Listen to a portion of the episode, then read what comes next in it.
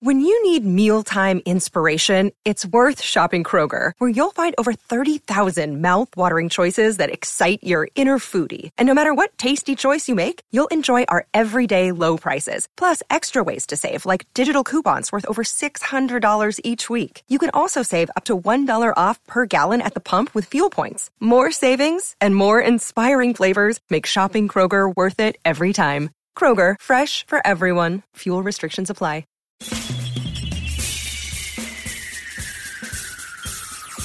This is The Other Side of Midnight with Frank Morano. They're running a strange program, y'all. Now, here's Frank Morano.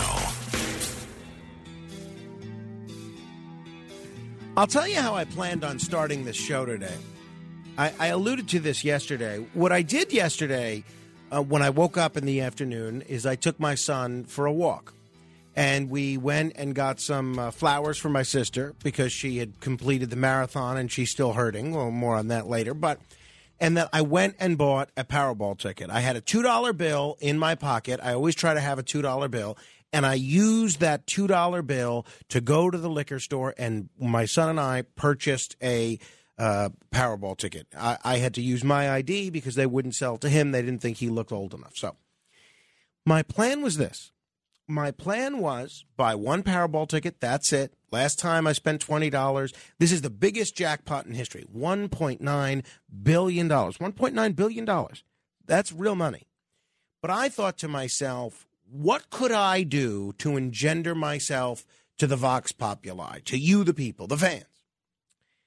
And so I said, here's what I'm going to do. I'm going to buy this ticket, and I'm going to tweet it and I tweet a photo of the numbers so everybody sees what they are. Those numbers 4, 5, 26, 29, 57 with a Powerball of 16, selected totally at random with a quick pick.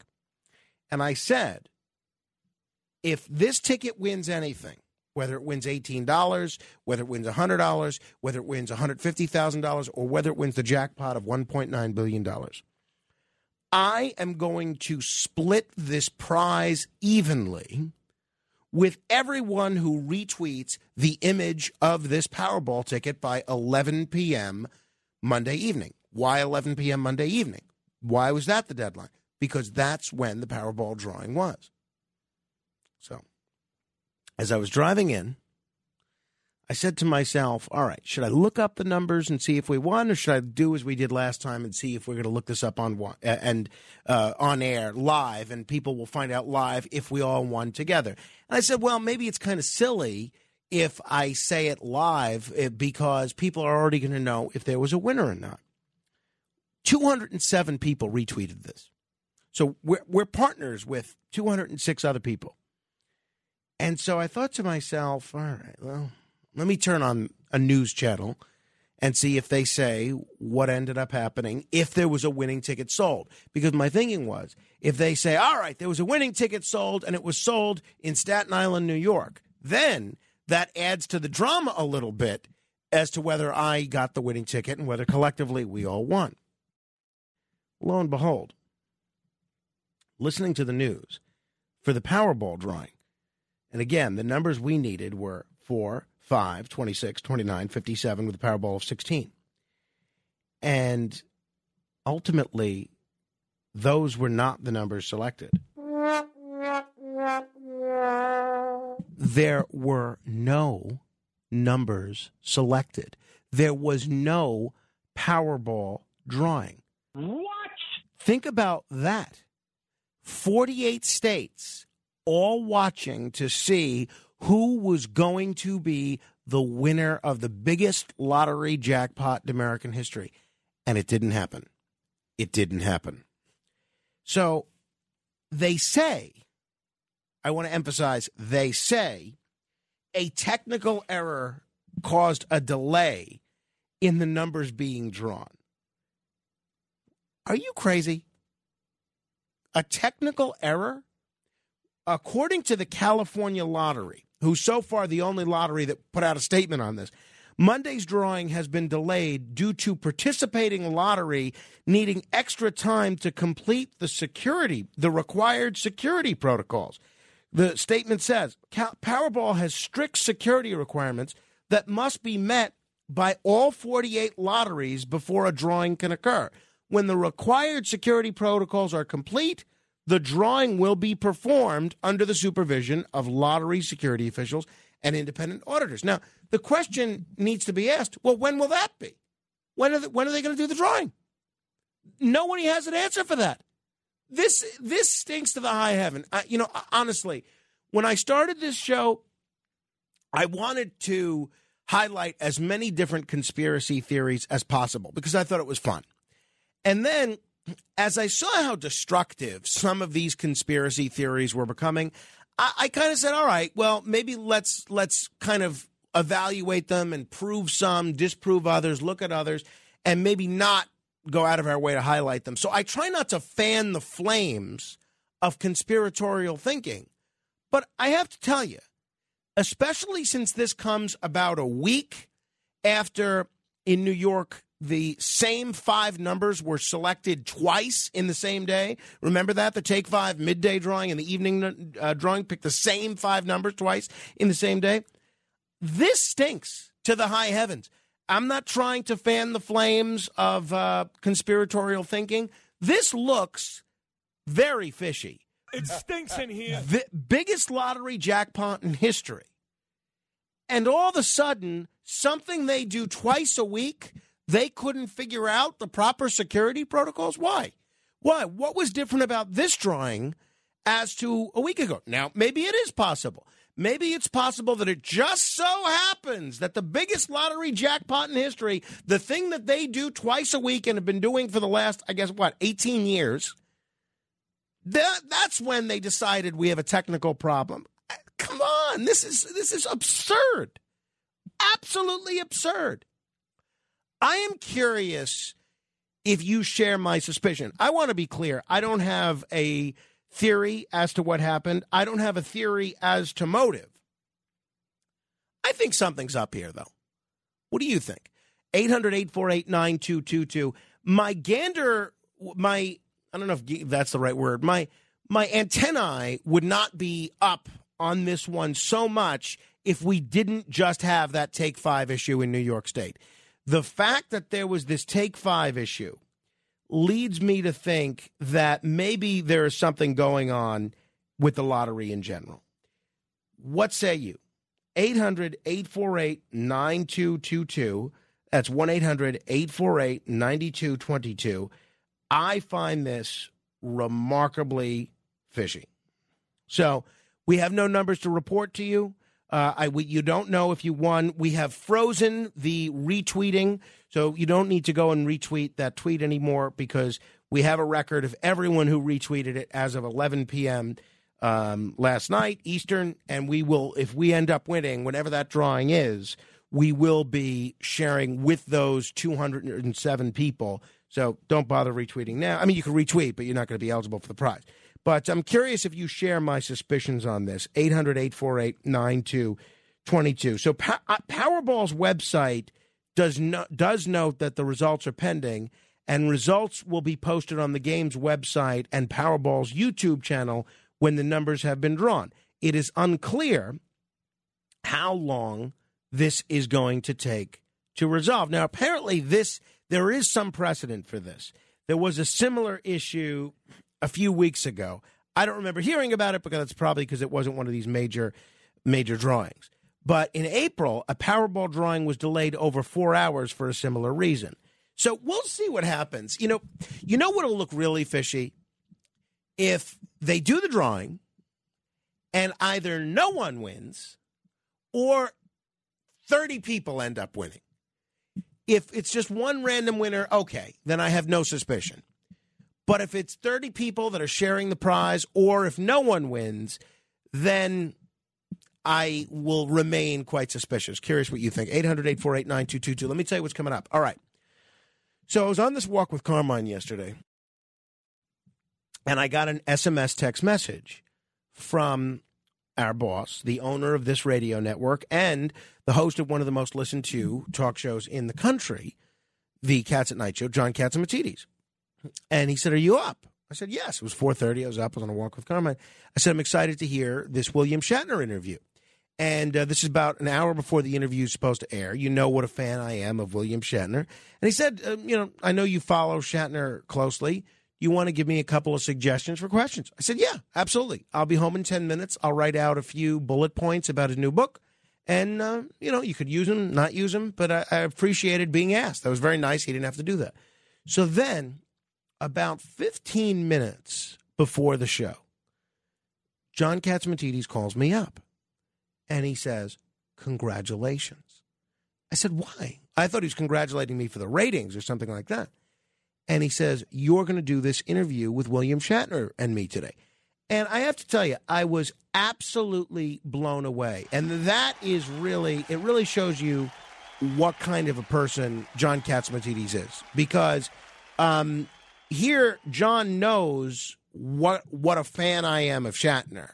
And he's got this great guest that he could uh, keep all to himself on his show and ha- ha- have a lot of fun with. He's just as interested in Shatner's career and his life as I am and he could have, um, you know, chosen just to do that. And he went out of his way to include me, not for any reason other than he knows that I'm a fan. And it goes to show you what a great guy uh, John is. And uh, I uh, am, again, every interaction I have with John, I don't want to sound uh, patronizing, but every interaction that I have with John makes me even more fond of him. So, anyway, we do this interview, and um, we kept recording.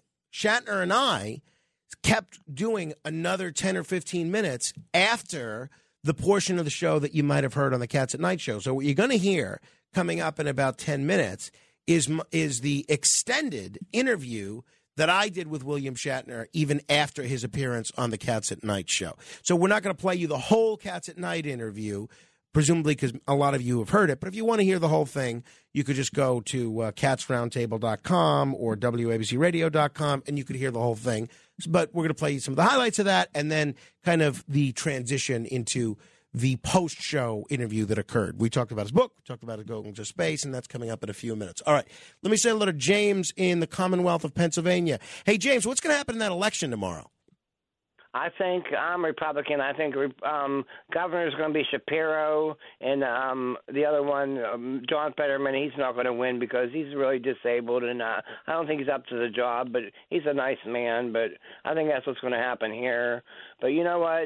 They draw the Pennsylvania lottery at Channel 11 in Pittsburgh. And about 30 years ago, they had a game show called Bowling for Dollars, and the man's name was Nick Perry, and he he drawed up the balls on the lottery, and he put water in the lottery balls, and mm-hmm. six six six six six six come up, and it was it was all crooked, and that's what happened there. So uh, this is Jimmy Package. I'm looking for Jimmy Bohannon in Atlantic, Georgia. Georgia. Do you know where he's at? He's calling me a predator, and I'm a gay man, and uh, I date a truck driver. All right, Jim. Good luck. Driver. Good luck with your truck driver. Thank you. Um, yeah, that lotto scandal that you mentioned out of Pennsylvania is the actually the subject of a decent movie. It's not a great film, but it's a decent film with um, a great cast: John Travolta, Lisa Kudrow, Michael Rapaport, Ed O'Neill, and Bill Pullman. It's called Lucky Numbers. It's a Nora Ephron film, uh, but he's right. I mean, um, I can't speak to his relationship with the truck driver and so forth, but he's right that there was that Pennsylvania lotto scandal, and it is depicted in that film, Lucky Numbers. Let me say hello to Martin in Sullivan County. Martin, what do you think's going on here? How are you? Um, Frank. I do think that the system was scammed, and um, the lottery. I do think. I just had a question to ask you. How much longer do you think it will take? How many more times do you think it will take that nobody should win, so people will start thinking that it's for sure a scam? I don't know. So you think it's rigged? You think this is all part of the plot? Yes. You know, it's interesting, Martin, and thank you because you want to know the biggest person who you can thank for this prize being the biggest lottery in history? Jerome Powell, the chairman of the Federal Reserve. What do I mean by that? Because Powell has raised interest rates. So the lotto keeps their funds in uh, g- very conservative investments, government bonds and so forth, that make more money when interest rates are higher. So because interest rates are higher, the prizes can be higher. And what happens when the prizes are higher? Well, a whole bunch of people like me, I don't usually play lotto, but a whole bunch of people like me go out and buy tickets. And so when people like me go out and buy tickets, that adds even more to the prize. So that's why I'm saying if nobody wins this time, the lotto stands to make a whole bunch of money. So I, again, it could be this is just happenstance, but it strikes me as a little fishy. All right, we have a first timer. We're sorry. Preston is in New Jersey. Hello, Preston.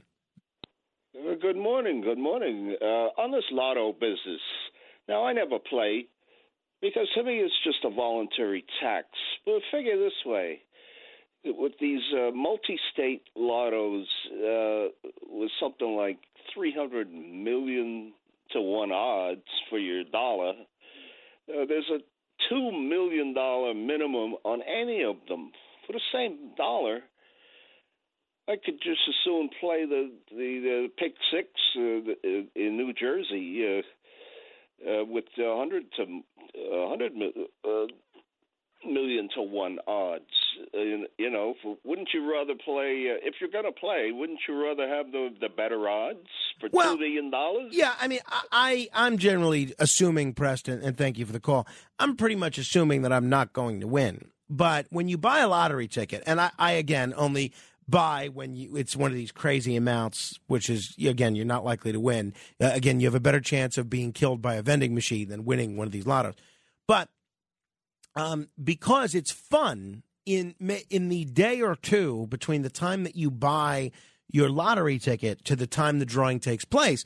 It's fun just to picture yourself as winning the $1.9 billion. Now, you talk about Take Five or Pick Six or any of those other small lottery prizes.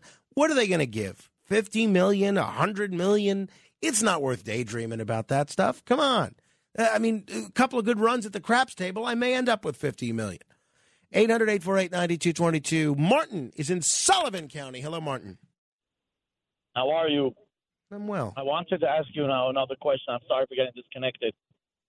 Um, what do you say about the elections with the Orthodox vote? Wh- I what, was actually what about the saying like Orthodox vote? So uh, we all know about the education thing that's going on with the reforms they're trying to do with the education, and um, us as Jews, I think that it is very important for us to to vote, to vote for Zeldin. All the rabbis came out for him. I think it's a very important thing. They all call it the Xeris Hachinuch. Martin, It just quick question uh, here. Did you tell Kenneth that you wanted to talk about the lottery? Um, I actually called you before and we spoke about the lottery, but then uh, we Well- got disconnected. I figured we'll go. oh, you called today and we spoke about the lottery? Yes. Oh, I don't, I don't remember you uh, being. What did I say at the time? No, I actually asked you what you think about the fact that it was rigged, and you actually pretty much, you know, you agreed with me. I think. Oh, okay. I don't. I don't remember any of that taking place. All right, Martin. Uh, so, real quick, your question about the vote is what? Is are the Orthodox Jews going to deliver the election to Zeldin? Oh, so no, I do think that they are coming out very strongly for Zeldin. Pretty much everybody's endorsing Zeldin. All right. So, do you, what's your think that- question, Martin? Because we got we, we got to get to William Shatner. What's your question? So I want to know, uh, you as a talk show, what do you think about the education reforms that are going on? What, what sort of reforms? All about they want to change the curriculum and all these things. Well, w- it, it change the the curriculum. How about a about spe- all these okay, Martin? You you gotta I got you gotta give me something specific. Okay, um, I'm happy to address a specific curriculum question if you have one, but it's just I'm, I feel like I'm sitting there with a shiny light trying to interrogate you to get you to tell me what it is that you're trying to make a point about. Dennis on Staten Island. Hello, Dennis. Hey, how's it going? Eh, I've been better. I've been worse. Hello? Yes, Dennis. Yeah, I'm sorry I lost you for a second. Uh, yeah, I want to say that the the lottery's probably probably rigged. Uh, if they could rig uh, the election and get that done, why couldn't they do lottery? Right. So, who do you think is doing the rigging?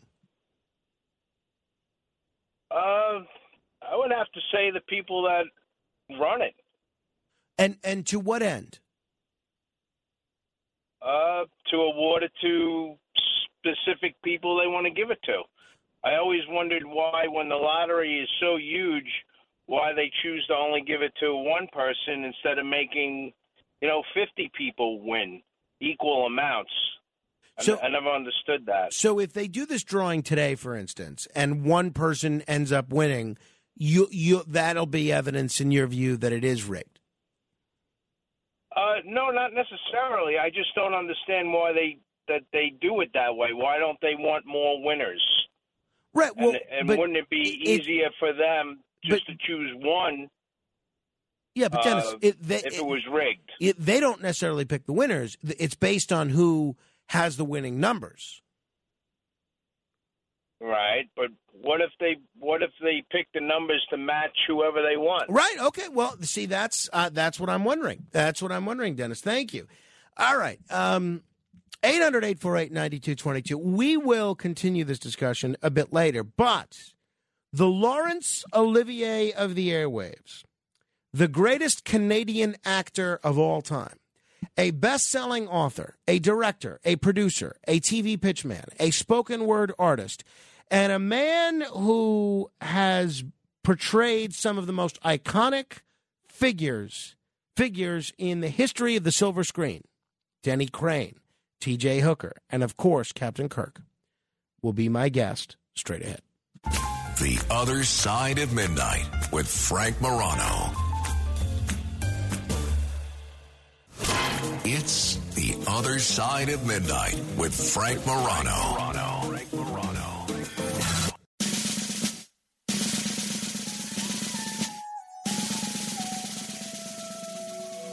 Friends, Romans, countrymen, lend me your ears. I come to bury Caesar, not to praise him. No tears, te- tears, te- tears for Caesar. The evil that men do lives after them. The good is often interred with their bones, so let it be with Caesar. The noble Brutus hath told you Caesar was ambitious. If it were so, it was a grievous fault, and grievously hath Caesar answered it.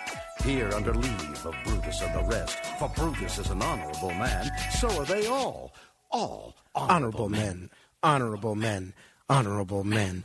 This was a man. This was a man. This No is a song called No Tears for Caesar. It is one of Shatner's few hip hop songs. It is uh, Shatner and Rated R, the rapper Rated R. And I have always said uh, to youth, and this song is 24 years old, I have always said this song is the best way to teach the play Julius Caesar to young people because I still hear the words of Shatner and to a lesser extent Rated R in this song. And it's the best way to memorize that Mark Antony monologue in the in the play. It's great. And it is just wonderful. This is from a film originally called um, Free Enterprise. If you're a Shatner fan and have not seen the film Free Enterprise, you're not a Shatner fan. It's about 24 years old, and this was right before Shatner blew up again. And basically, the premise of the film is two lifelong fans of Star Trek and William Shatner have Shatner appear to them at all sorts of key moments throughout their life. It's almost like Humphrey Bogart in the Woody Allen movie, Play It Again, Sam.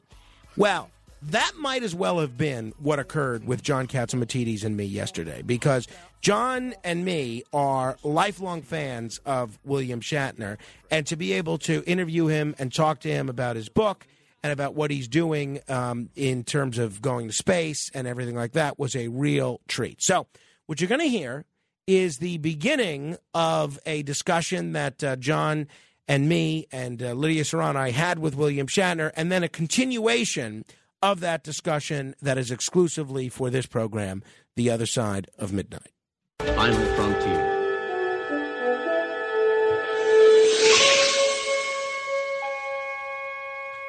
These Oh. are the voyages of the starship Enterprise. Well, you know what this means. its five-year mission. We have William Shatner, aka Captain worlds. Kirk, on the line. He has a new book. It's called Boldly Go Reflections on a Life of Awe and Wonder. Welcome to Cats at Night, William Shatner. Thank you. Thank you. Now, William Shatner, John Catsimatidis here. Uh, I was going to NYU, and everybody gathered around the television set at NYU during our college, the only television set on campus, to watch you in uh, Star Trek originally, and and um, it was it, it was a show before its time. And how did you feel doing it? Well, I, I got to tell you, uh, Rick, you, you're uh, you're living in the past at 60 years old. You realize that, right? Yep. Okay. And and you want to talk about a 60 year old event in your life and in mine? I'm perfectly willing to do that. Although bringing it up to date is also interesting, isn't it? Mr. Shatner, this is uh, Frank Morano, and uh, it's great to talk with you again. And uh, I congratulate you on the new book. I've read all your books, and I absolutely love this one. You've spent so much of your life portraying characters that have gone to outer space, and now you've achieved what very few people actually have and got to go to outer space. The reaction that you said that you had when you got there, I think surprised a lot of people. You indicated that it made you sad. Did that surprise you, and why did going to space and seeing the Earth make you sad? It, it was a shock to me. Um, it, it, uh, I had no idea that that would be my feeling. The, the original idea of going up there for me was the excitement, the thrill of going into space. I talked about it uh, all these years ago about space, the final frontier. I've given speeches where I've said the final frontier is not space. It's one of the frontiers. The final frontiers are manyfold, and probably the final frontier is death and what happens after death. But uh, I, I, I had given essentially lip service to all those things, saying it because I felt it, but I didn't realize how deeply it affected me. I've been an ecologist for a long time, observing what was happening in the world and trying to speak out against it. And and um, and then going up into space, I I um, I, uh, I, uh, I I observed the the blackness of space and the, the the gorgeousness of the Earth. And when I came back, I started to cry. I didn't know why I was crying, and I had to sit down for a few months to realize I had a feeling of grief, and the grief was for the world, and the grief was for the things that are going extinct now, as you and I are talking, there there are entities going extinct that we've never seen. It's taken 5.8 billion years to evolve, and these gorgeous, beautiful things that the world and life uh, made whole is gone, and we don't know what they were, what they did, and what a miracle it was to have them on Earth. And that to me was so sad and tragic, and, and I didn't fully comprehend it until I was able to take some time to think about it. Uh, talking with William Shatner. His new book is Boldly Go. You got to check it out. And uh, Mr. Shatner, you mentioned death. My lone complaint with you, and I've followed everything you've ever done, and I'm a fan of everything you've ever done, is that I haven't gotten to interview you nearly enough. And I always thought that uh, when you stopped living, that opportunity would go away. But apparently, I may have that opportunity, and John Catsimatidis may have that opportunity to interview you even after you pass on. Are you really going to be a hologram after you pass away? Well, I'm so involved in futuristic things. It's been uh, not something I would have chosen 60 years ago, but over the years, because of uh, uh, of uh, uh, interviews like this, where people talk about what is the future and what and what, uh, thinking I know, uh, I've I've had a deep interest in futuristic ideas, and one of the ideas that, that came to me uh, a couple of years ago that that, that uh, uh, somebody came to me with was a hologram and artificial intelligence and the technology of being able to allow the viewer to ask a question and then the artificial intelligence element answering that question. So I sat down in front of, oh, I don't know, 15 cameras taking a uh, holographic picture of me. Uh, I sat for five days and answered questions as fully as I could. And out of that came uh, a, uh, a uh, well, I don't know what you'd call it, a, a, re- a recording of uh, every imaginable question and every imaginable answer, so that now and in the future, somebody will be able to sit down in front of my image and ask me a question, and presumably I'll have a decent answer to that question. And what struck me uh, hugely was if that technology had been around at the time of, oh, I don't know, Einstein? How about Beethoven? How about Plato? If you could sit down in front of an image of the great men of history and ask them a question pertaining to anything, pertaining to when they went to the bathroom or how did they get the idea for their philosophy, what an extraordinary uh, experience it would be for you. So I joined that company called um, um, Storyfile, and that's the company that's doing that. And think of the uses uh, that you could put that to. Uh, How, how far away? How far away from being able to, to download the brain into a computer? The brain? Yes. The, the you, uh, did you say the brain? Someday we'll be able to download a, our brain into a computer. How far away do you think we are? Well, I think that's a long ways off, but we can download information. For example, there's a huge computer, the largest computer in the world, that has been programmed with everything that's been written in English. And I watched somebody inquire uh, esoteric things, not what is two plus two, but things that ordinarily a computer can't answer, like what is love and, and what is justice, things that are ephemeral. So, since this computer was programmed with everything that has been said, it offered very erudite answers to those uh, uh, non concrete questions.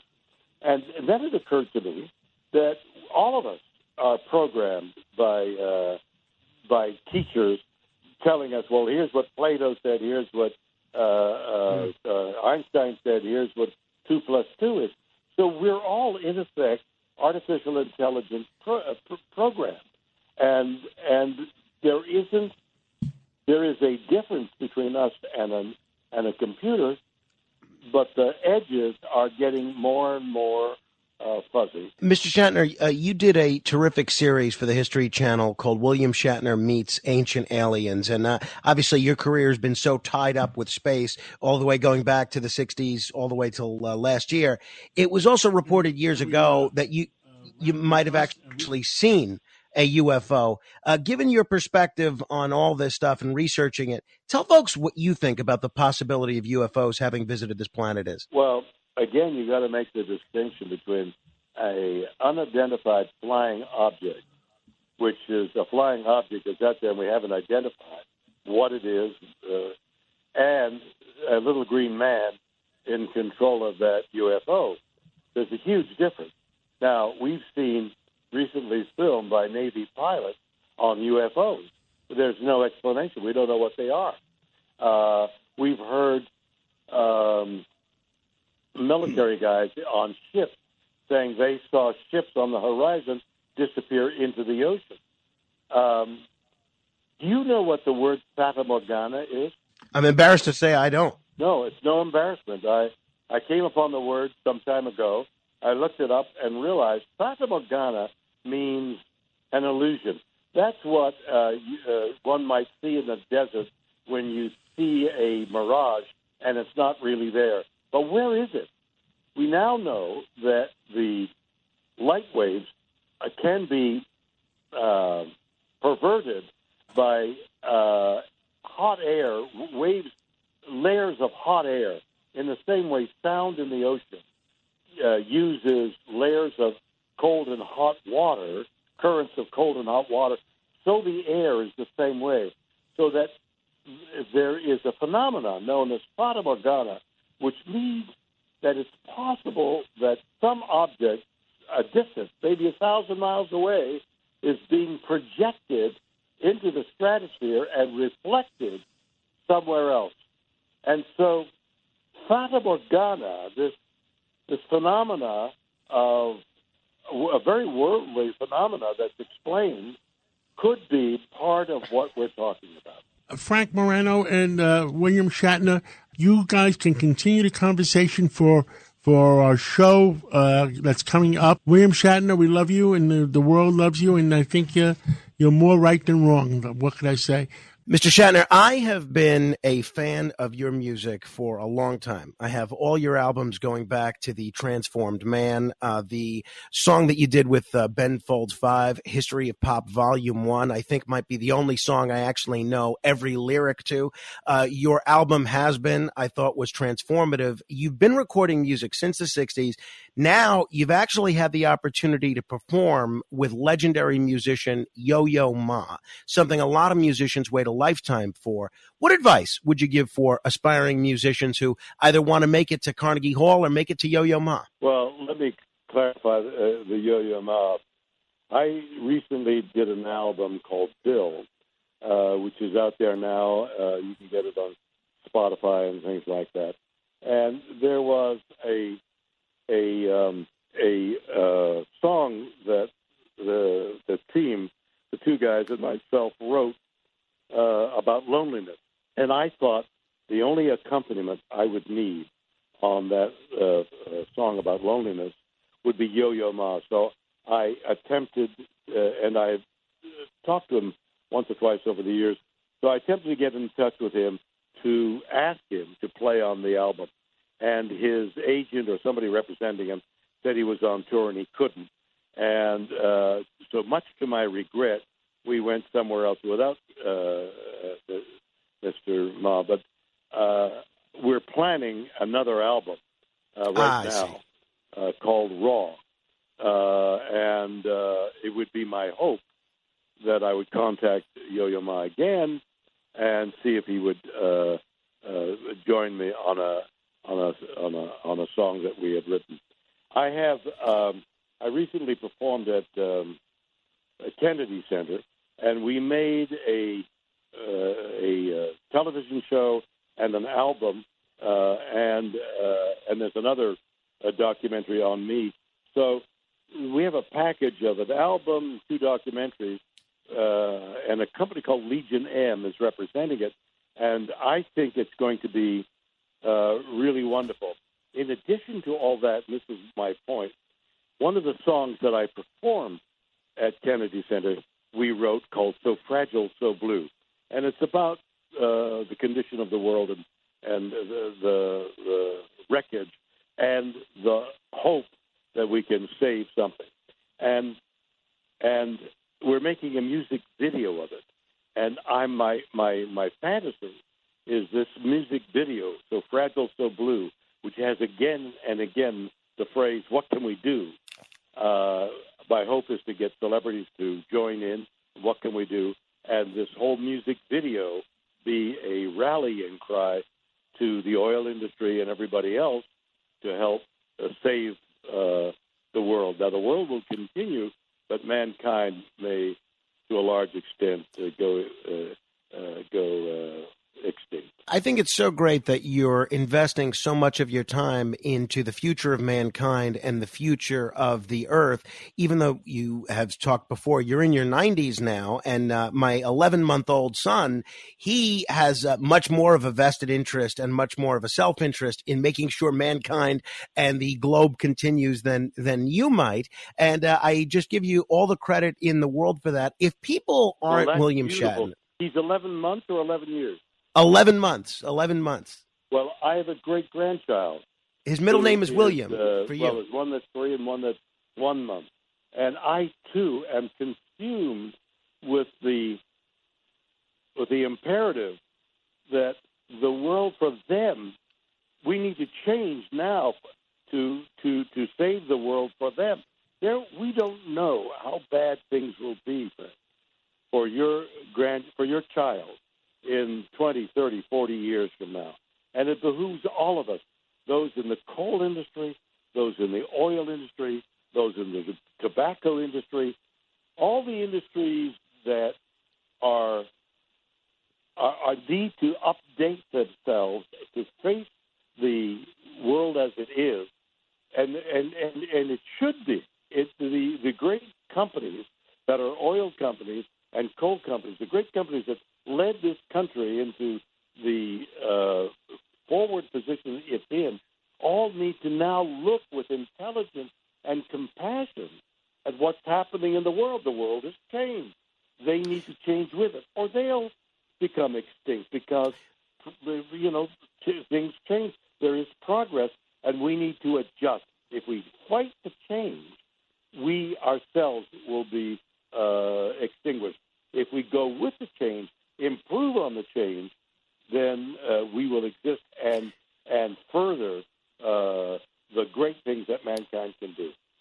As uh, I alluded to when uh, we were speaking with John Catsimatidis, I have seen, uh, and he's an oil man, but I have seen uh, some people in the oil sector and and people that have made money in the fossil fuel business be willing to make that uh, transition to renewables and biofuels and things of uh, of that nature. But if you're just an ordinary person, if you're not William Shatner, who has a global or international megaphone, if you're not a billionaire like John Catsimatidis, what can an individual person do who's listening to us right now that's concerned well, about the future of the planet? You can you can elect officials that talk about it uh, with sensibilities.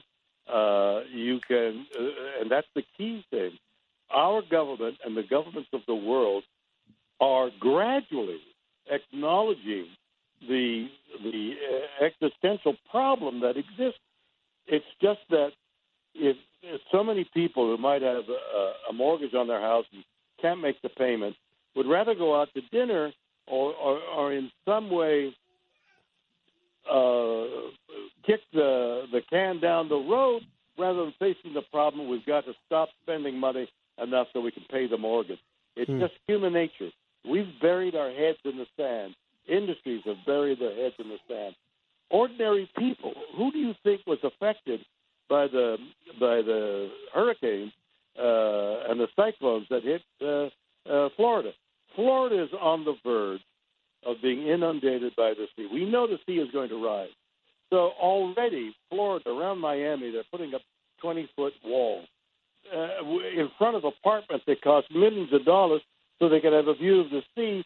Walls are going up now to contain uh, the water. New York City is going to have to put up dams. There's no question. All this is happening in the future. We've got to go with the future. We've got to swing with the blow. We've got to take the the hit and move with it.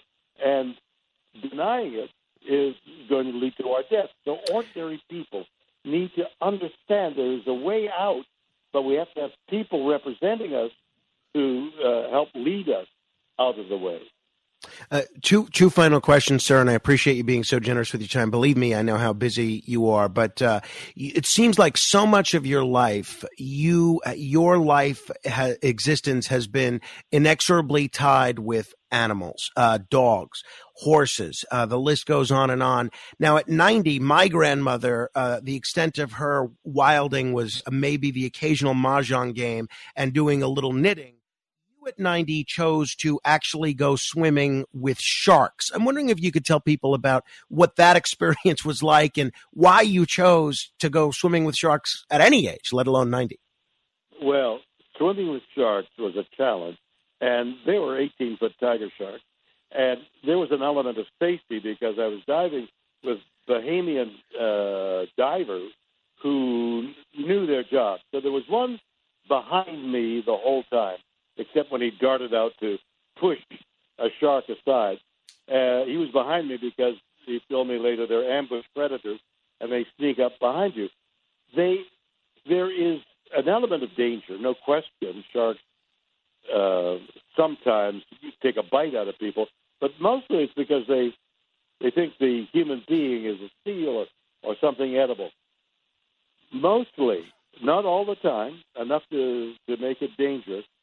Uh, sharks don't want to have anything to do with it, but it was that thrill of the danger. It was that thrill of jumping out of an airplane. It's that thrill of going up into space, knowing that hydrogen uh, was in the vehicle and and burning to get us up there, and having my head filled over the years with the Hindenburg uh, documentaries.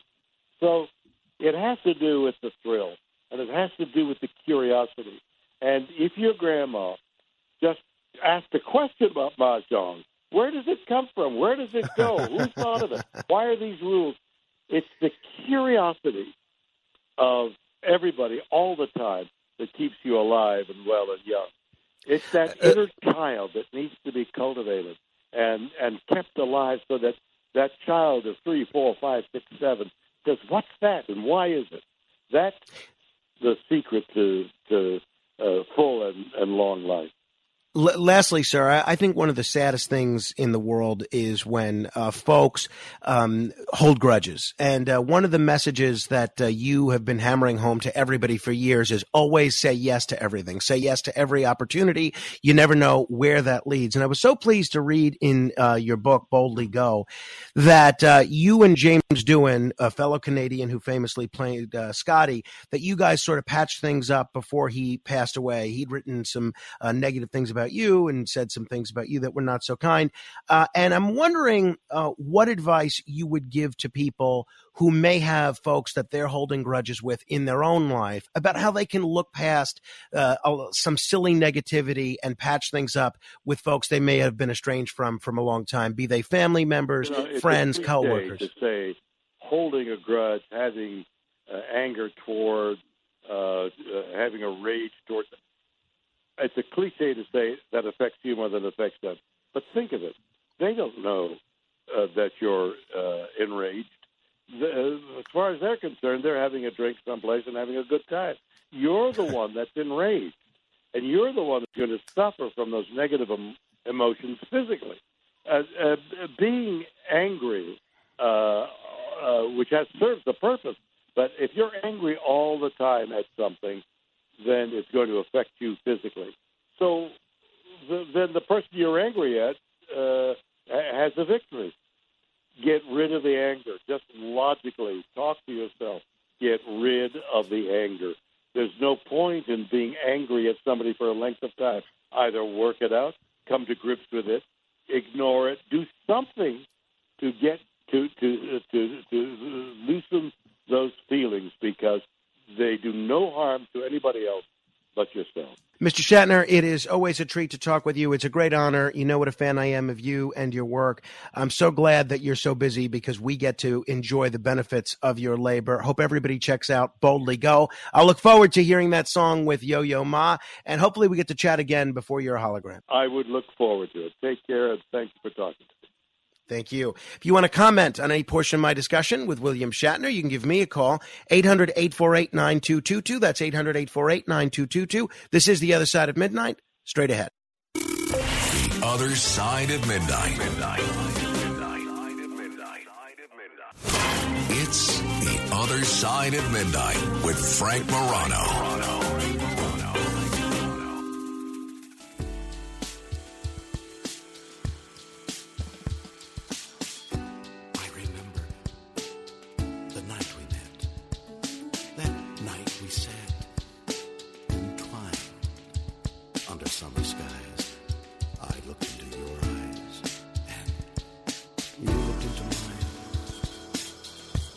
Said, You're not like the rest. And I nodded. No one understands me, you said. And I nodded once again, as if to agree that all men are indeed the same. Somehow, you said, I was different. This is uh, In Love. Ben Folds and William Shatner, a terrific, terrific song. I, I can't tell you, when I first got this CD, it's from the album Fear of Pop Volume 1. I this was the first CD I ever had that caused me to discover that you could just play a track on repeat. And I would just listen over and over again to this same track. And and it would just repeat for hours, hours on end. Um, that's how great the song is. And the lyrics are just phenomenal. All right. I'm going to take your calls in just a minute 800 848 9222. You know who's here? Jackie Mason's daughter, Sheba, who um, I normally would not refer to someone who's such an accomplished comic as so and so's daughter or so and so's son or whatever. But uh, she is the she's starring in Jackie Mason the musical, which is really interesting. We're going to tell you about that next hour. I'm excited that she's in studio and she took some coaxing to come in here live, uh, but I'm glad that she did. So we're going to have some fun. 800 848 9222. I went to go see my sister yesterday because she finished the marathon. Really so proud of her and my brother. And you know what? They're both doing it again next year. And I, my sister couldn't walk when I saw her. She lost four toenails off, off. And you can imagine how painful that is. Her back is hurting her, and she's waiting. She's all set to do it again next year. Her friend that she ran the she ran the marathon with two friends, and her friend Julia started out with her, and they all started out together, and it was hot on Sunday, and I and I know Julia. She's you know a healthy young woman, great athlete, and they all started running, and I guess around mile I don't know five or six. There's three of them. Claudia is my sister, Julia and Mia. Claudia and Mia begin to sense that they're getting that this is getting to them, that they're overheating. So they said, "All right, we're going to slow down a little bit." Julia didn't slow down. So by the 25th mile of this marathon, Julia collapsed. She woke up screaming in the medical tent because she thought that she had died. She had to be hospitalized. She was hospitalized with a 105 degree fever because her kidneys were failing. And uh, thankfully, she's out of the hospital now. She's going to be okay. But you have to wonder it's amazing to me that people want to do this. And uh, uh, Claudia was quick to mention that Julia does not yet have a completed marathon under her belt. And that's how runners are. They're brutal. I think Julia actually had uh, runners' sneaker tracks on her back. All right, 800 848 9222. Very quickly here, Clarence is in Queens. Hello, Clarence. Hi Frank. How you doing? It was a great interview you did with William Shatner. The only thing is, I think that he's totally off when it comes to the climate change issue, uh, because like, what is man going to do? Uh, All right, I lost you there. Uh, yeah, I'm, you're breaking up there, Clarence. If you want to call back later, you can. Yeah, you're, I'm lost you, there, Clarence. If you want to call back later, you can. Uh, but I get, I get that you disagreed with him. We'll talk about that later if you like. Hey, Sheba Mason is here. Very excited to talk with her. Until next hour, in the words of Bob Barker, help control the pet population. Get your dog or cat spayed or neutered. This is The Other Side of Midnight with Frank Morano. They're running a strange program, y'all. Now, here's Frank Morano.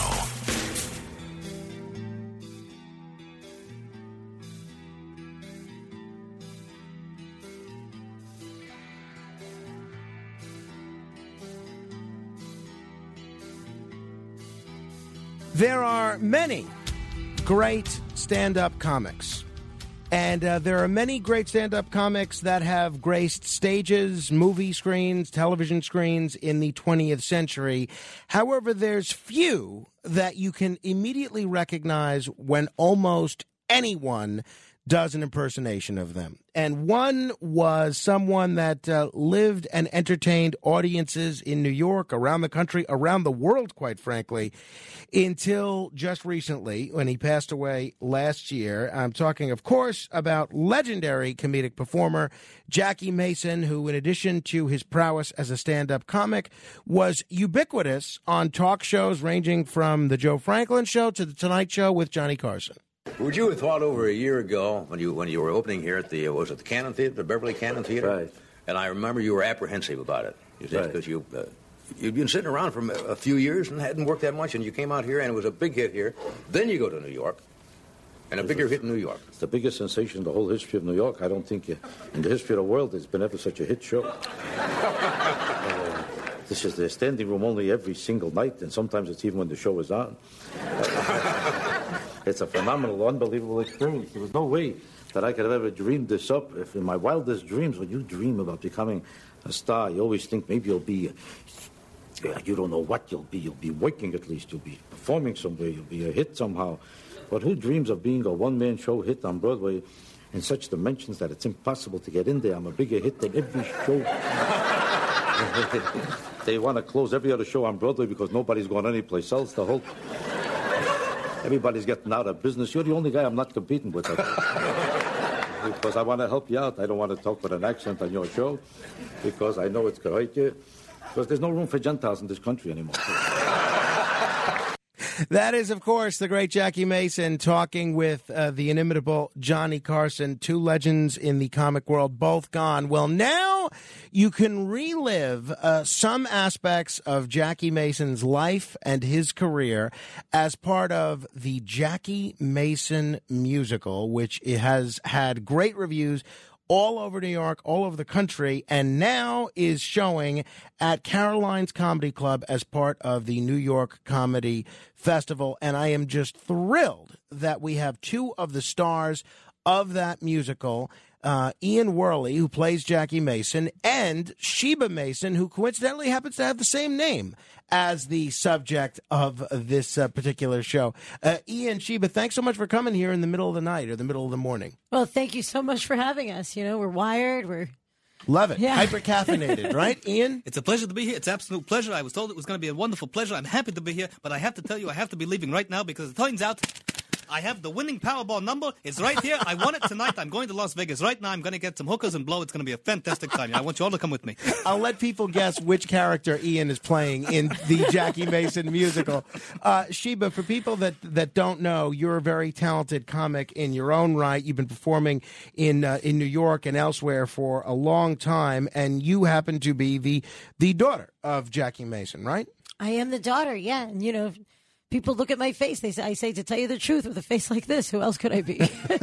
now, um, I, I, I don't want to unearth any uh, uncomfortable uh, family history, but it's pretty well unearthed in this musical.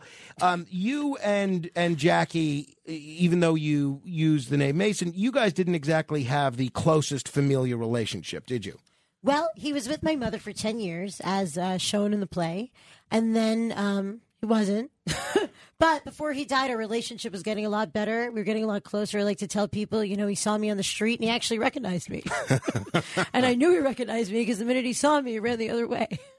so y- y- you chose a career in comedy, even though you know. I- I guess if you were viewing Jackie as a father objectively, he'd get pretty poor reviews, and I could see a lot of. Uh, Children sort of rebelling against what their uh, parents' chosen profession was if they didn't have exactly a, a loving parentage with them. You still chose comedy.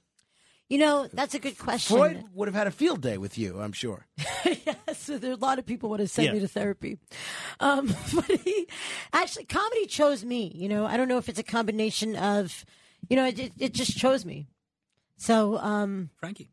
Yeah, well, yeah, that's true. When I was when I was a little girl, um, uh, so my mother is, has always been a playwright. So I was always like in theater, and, and that that was that aspect was always fostered. You know, singing and dancing and being in plays and stuff. And then I met comedian Frankie Mann, who's now passed away.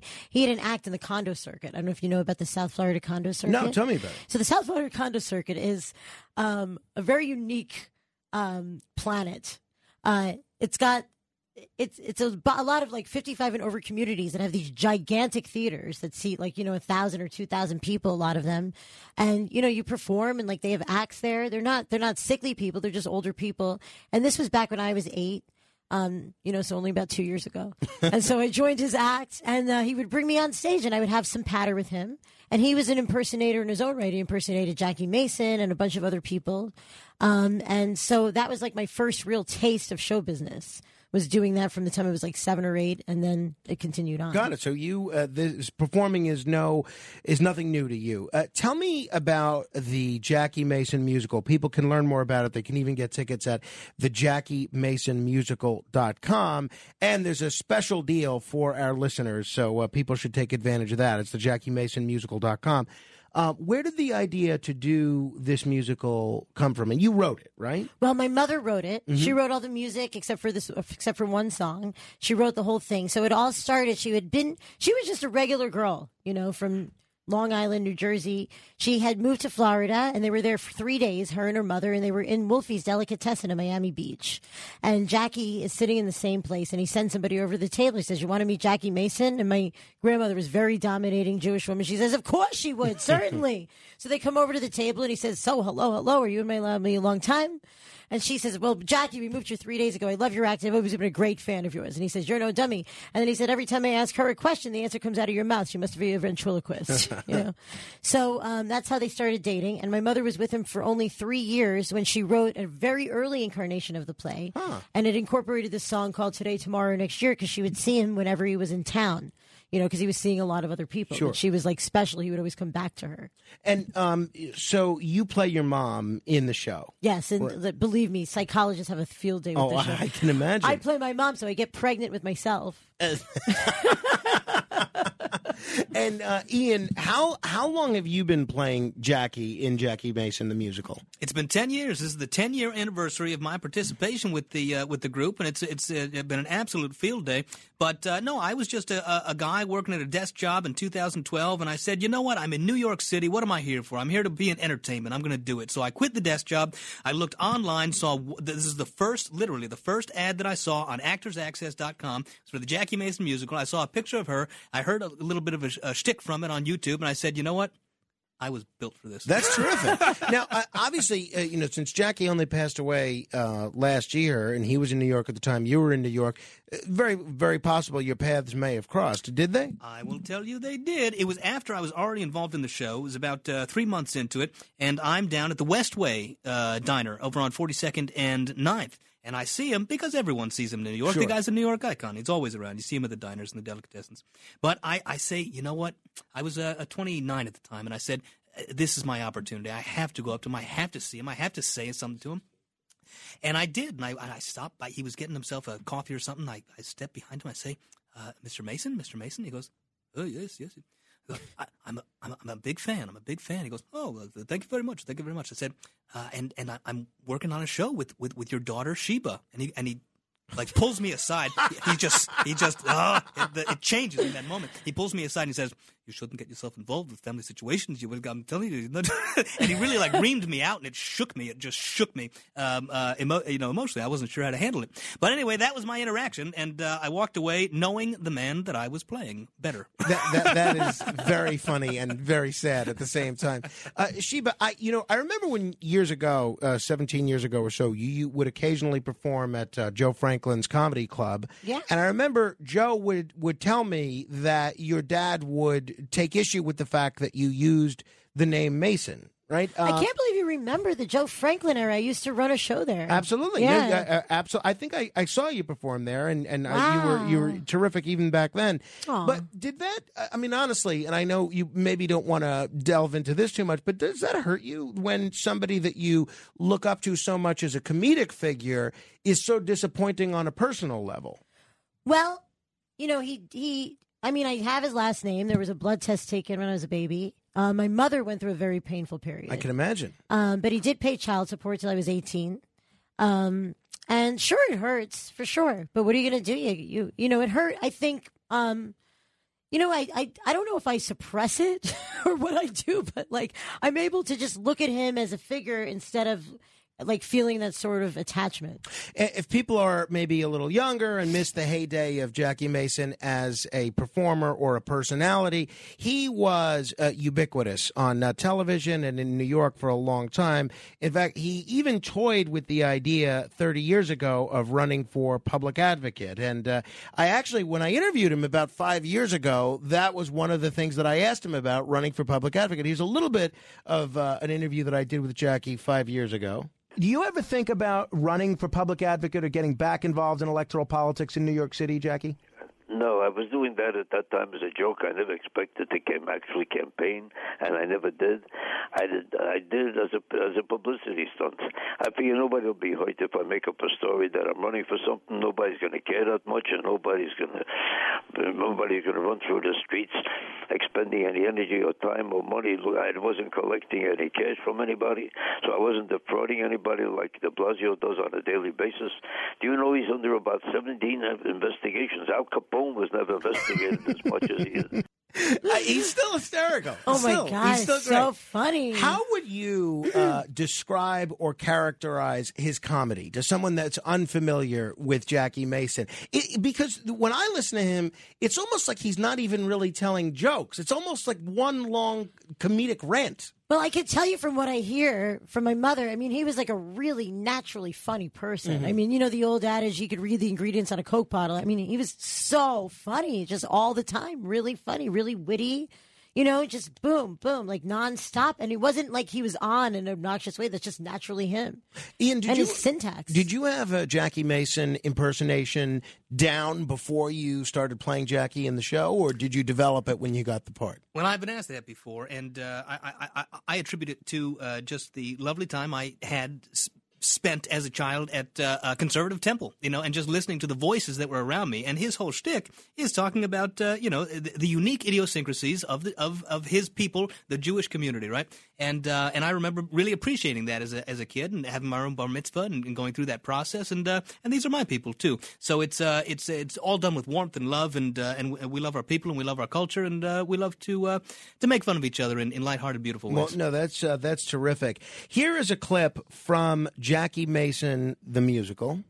Until this loser returns to my daughter, may he feel nauseous, may he feel sick, may he get a boil on his long, hard toe. so that's a séance that they were. so that's like a it's it's a funny scene. Um, you know, his, in this in the play she indicates long hard. You know, obviously. Sure. Yeah. I guess you can get that. Yeah. But anyway, so um, so my mother and grandmother used to do séances. You know, they Even wanted while him to come Jackie was alive. Well, they wanted him to come. It wasn't quite a séance. It was more like getting him to return. This was, but you know, before she was pregnant. Got it. Got it. Now, um, how uh, you know what your mother, your mother, and people could see some of these clips on the website thejackiemason.musical.com. She talked about her relationship uh, with Jackie Mason. Here's your mom, uh, Ginger Ginger Ryder. Everybody goes through a love affair and they all hurt. And I'm lucky because I can write about it and sing about it and have people do it. And it's, in a way, it's very nice.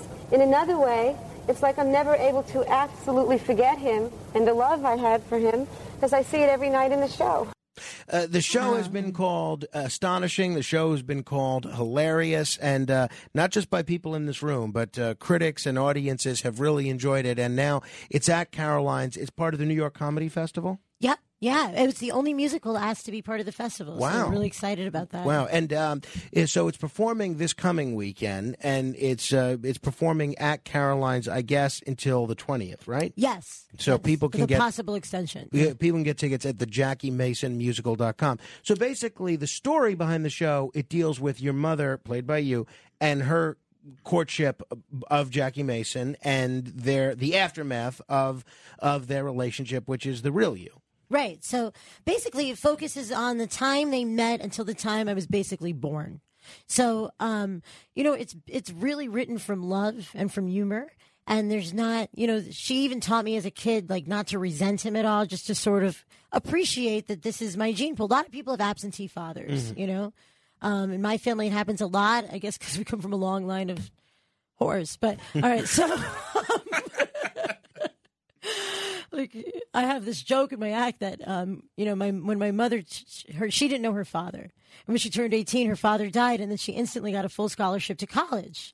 And she thinks that as a spirit because she's spiritual he did something that got her full scholarship to college. She doesn't at all attribute it to the fact that she was fooling around with the head financial aid advisor We're talking with uh, Sheba Mason and Ian Wehrle. You can see them both in the uh, Jackie Mason musical. You get tickets at thejackiemason.musical.com. And you can see Sheba perform regularly. You can check out her website, shebamason.com.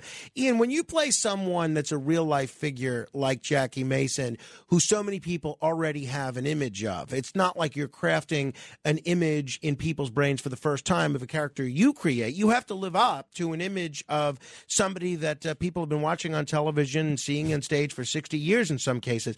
What is the greatest challenge when you play someone like uh, a real life person like Jackie Mason? I've got to say, uh, you know, I, I'm not an, an, impersonator. I'm not a guy that does this a lot. But this was a character that I, I, I you know, I, I just I knew him. I knew him as a comedian, and I knew his personality, and, and, and that it was something I could connect with.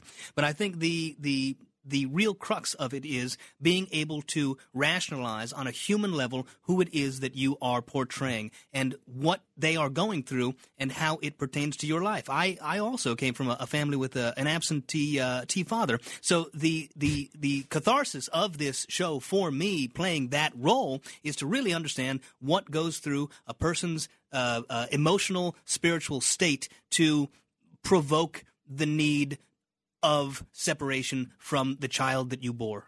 Bored. If uh, people want to see the show, uh, it's uh, the JackieMasonMusical.com. Tell me about the song uh, that we're going to play. It's called Early Bird. Uh, what's going on in the show uh, when this song is delivered? Sure. So um, this is about you know a couple of years into the relationship. She she always likened it to Alice in Wonderland. You know, like Alice is like just this regular person, and all these crazy things are going on around her. So Jackie would hang around all these people, celebrities, other, you know, he always had an entourage and he would go from coffee shop to coffee shop, you know, with these characters. There were always people surrounding him. And so she like wrote this song, Ode to the Early Bird Special, you know, because they would go from deli to deli with, you know, he loved his vices were pastrami and women, you know. And so this is in this scene, it's a really, um, you know, we have a dance and it's it's a big chorus number. I, I can imagine. Uh, it, this is a little bit of Early Bird from the Jackie Mason musical. Got it. Let's go to the Rascal House. If we really rush, we can still make their early bird special. The early bird special? What's that? Welcome to the Rascal House. Today's special is chicken fricassee, chicken fricassee, or frickin' chicken. You get your choice of two vegetables, jello or rice pudding, and a beverage, all for $4.95.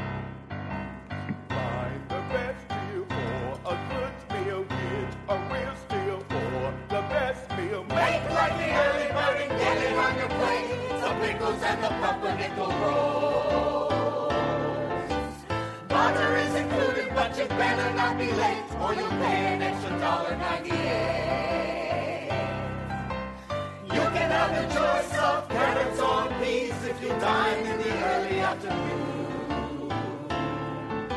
They give you a fork and a knife if you please, but it's two dollars extra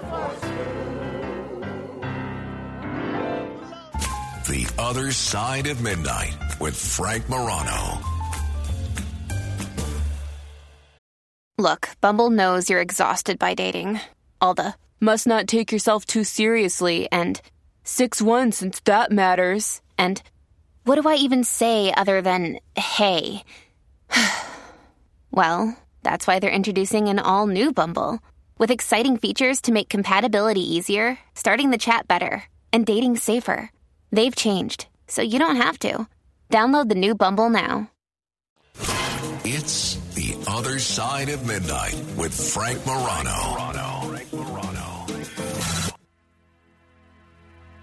Now I had the time of my life.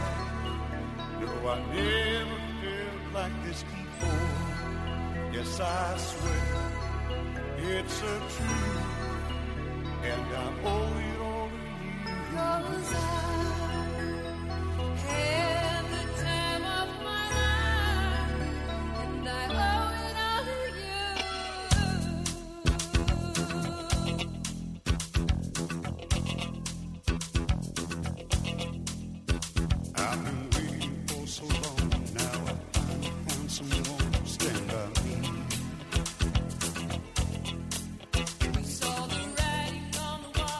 This is the other side of midnight. I'm Frank. I'm Frank Morano. Very, very pleased to be joined in studio by Sheba Mason, uh, who happens to be the daughter of Jackie Mason, and Ian Wehrle, who's playing Jackie Mason in the Jackie Mason musical, which is uh, has shown all over the country, but is currently showing here in New York. And get tickets at the JackieMasonMusical.com.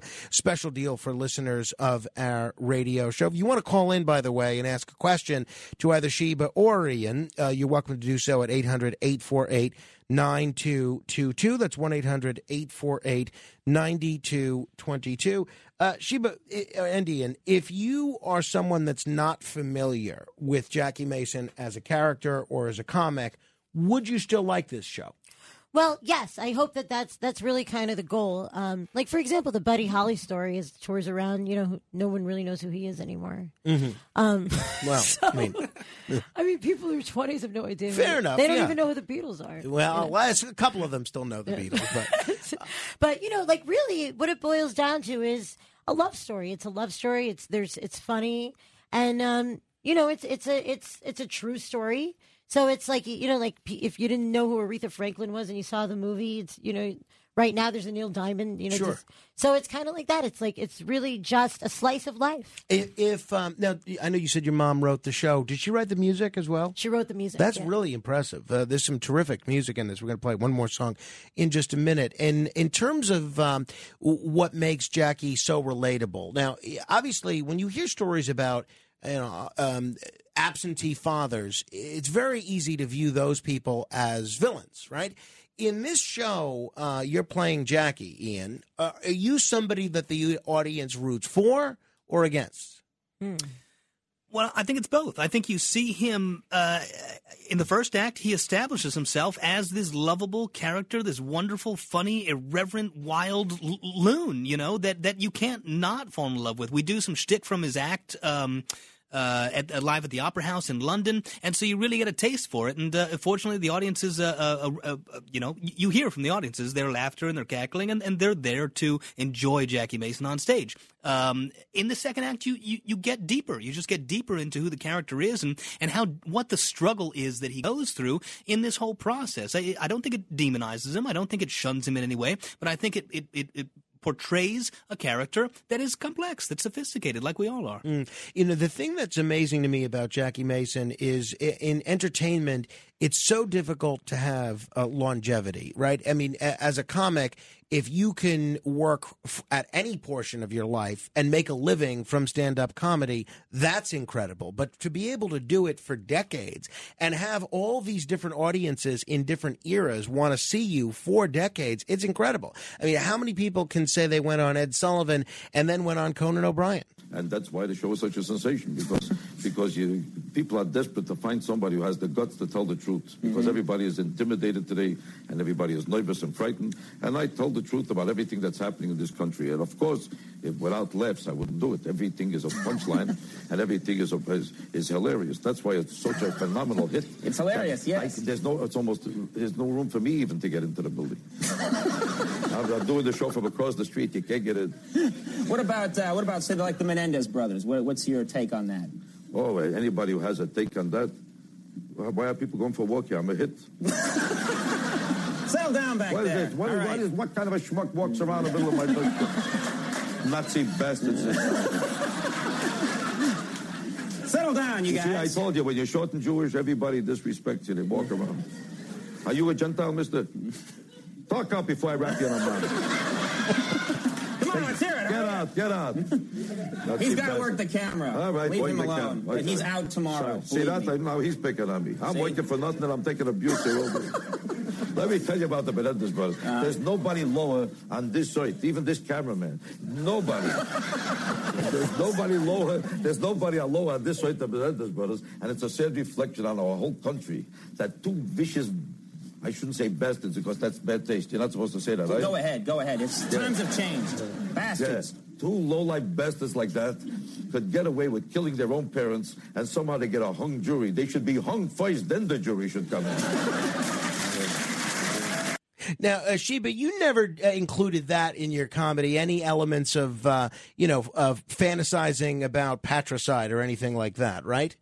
no, but I will tell you, like you know, the way he speaks, like everybody's a Nazi bastard and Right. son of a bitch. That's very much in the play. Like she completely captures his essence. People have said that a lot. Uh, well, no, I can't wait to see this show. I, I am uh, I'm amazed that I haven't already. And by the way, if you want to see if you want to see uh, Sheba, you could see her at Sheba's Speakeasy Comedy Club at the Three Monkeys, uh, which is on West 54th Street here in Manhattan. Again, you can learn more at uh, ShebaMason.com. Would you characterize him, if not as a paternal influence, would you characterize him as a comedic influence on you? I mean, for sure, comedic influence. I mean, if if if if I was completely impartial and I just saw him perform, I mean, I have to say he's the funniest of the funny. I mean, I just can't tell you that any comedian makes me laugh as hard as him. Mm. You know, totally being impartial. Um, no influence on me whatsoever as a father, but uh, no, he was. I mean, he was really, really funny. You know, just one of the best. I, I don't know who's better. Yeah, I, I would uh, I would certainly I would certainly agree. Ian, when you have uh, heard from people that were fans of Jackie's, and obviously you, guys are putting on a, a warts and all depiction of Jackie as a performer and as a person, what kind of feedback do you hear from Jackie Mason fans? Are they, are they upset that the, you've shattered the image about their hero? Or is there more, or it, what else? What, what, what do you hear? In no way whatsoever. I, I, that's not the. I I don't think we've ever had that reaction where people are upset with the portrayal. In fact, yes, uh, Sunday when we just did the show, there was a, a, a young fella, um, a conservative Jew, uh, who came, brought his girlfriend uh, for her birthday. Uh, she was not a fan. He was a fan, but he brought her to his favorite comedian for her birthday. Anyhow, he, he came up afterwards, and he was thrilled. He was absolutely thrilled. He wants to take pictures with us. He'd been listening to Jackie Mason since he was five years old, and uh, and he loved it. He just thought it was fantastic. He was one of the best laughers in the whole audience too. so many of the people that have followed Jackie's career since the '60s uh, always uh, focus on the infinite, the incident on the Ed Sullivan Show back in 1964, and uh, this is an integral part of the show. And uh, if people are not familiar with this, I think you guys are going to tell us the story a little bit more in song. But it was speculated that uh, Jackie may have given Ed Sullivan, who was such a legend in television and comedy and can make or break careers, might have actually given him the the middle finger. Now, um, do you have a, a- take on the middle finger theory? Because Jackie and I asked him about this a couple of times. He always said that it didn't happen. Uh, do you believe that it did? No, so it, it 100% he did not give him the finger. And this next song is going to explain what happened. But um, basically, you know, when you're a comedian, you practice your exact five minutes for, for like, you know, the Tonight Show, the Ed Sullivan Show. You know exactly what jokes you're going to do. So right in the middle of his act, they started waving him off. And he was confused. They were using, I don't know why I'm doing this, I'm on the radio, but they were waving him off. And he thumbed his nose, which you'll hear in the song, like because he was so confused. He was like, "What are they like teasing me? I don't know what's going on," and it was misconstrued as the finger, and it set him back like twenty years his career. But you know, technically, I never would have been born if that didn't happen. Thank goodness. Right? I guess. All right. I'm going to have you guys sing. Uh, this is this is the finger from uh, the Jackie Mason musical, which again we would encourage folks to get uh, tickets. Special deal for our listeners. The Jackie Mason Musical.com. Uh, this is the finger. How was I to know that Lyndon Johnson would be preempting me in the middle of my act? On that night 12 years ago, when I was on the Sullivan Show, so young and bright, my future so secure. How was I supposed to know? He'd interrupt my act mid-show. I watched my heartfelt dreams fly out the door. Ed stood right there on the side. He held his fingers up in stride, motioning for me to cut my act. All I knew he was distracting. I was merely just reacting with two fingers up. And this, I swear, is true. Then what did he do? He misconstrued. He misconstrued. The finger that I used.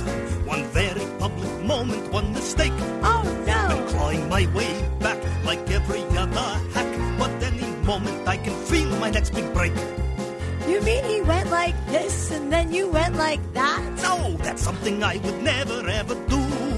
I merely struck a puzzled pose and thumbed some fingers from my nose. It was vivid, he was livid, never thought I'd live to see another day. How loose! He misconstrued. He misconstrued. The finger that I used. One very public moment, one mistake. Oh no! Clawing my way back like every other hack. But any moment I can feel my next big break. Just as long as you don't make one more mistake. He cancelled all of my shows. My reputation was ruined. I took him to court to prove that I never did anything obscene. Two years later, he apologized to me on the TV. But at that point, everyone knew me as the guy that infuriated Ed Sullivan. My career was in the toilet. My next big break.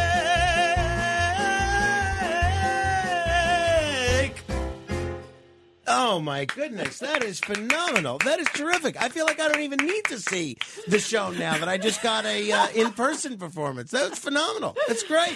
He actually wrote that one song in the show because he felt so strongly about that topic. Oh, Ian, yeah. Ian did. That's great. Yeah. That's tremendous. And uh, by the way, so and, uh, it is true. Jackie did file a libel suit, and he did get his n- name cleared. He w- did sue Sullivan on the grounds that uh, Sullivan had defamed him. Right? He did, but by then it was like a little late. But you know, as you know, he still climbed back up. He's a fighter, like you said. He was on the Ed Sullivan Show, and then years later, the Con- you know Conan Show. Yeah, you I know, mean- and Jimmy Kimmel and all that stuff. So he was like really clawed, like like the song says. Uh, that is wild. Uh, stick around for a few more minutes if you guys don't mind.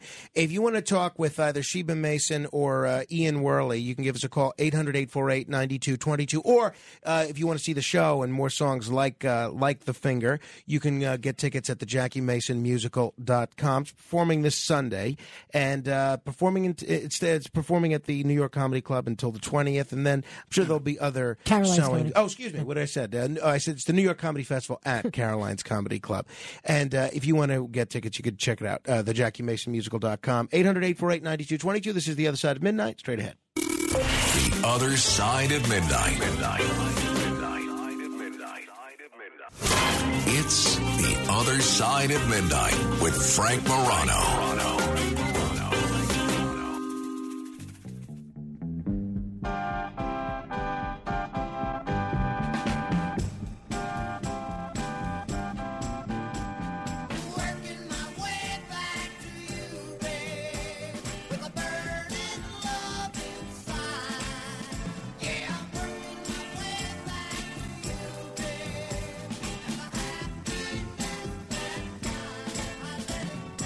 This is The Other Side of Midnight. I'm Frank Morano. Uh, we're talking with uh, Sheba Mason and Ian Wehrle.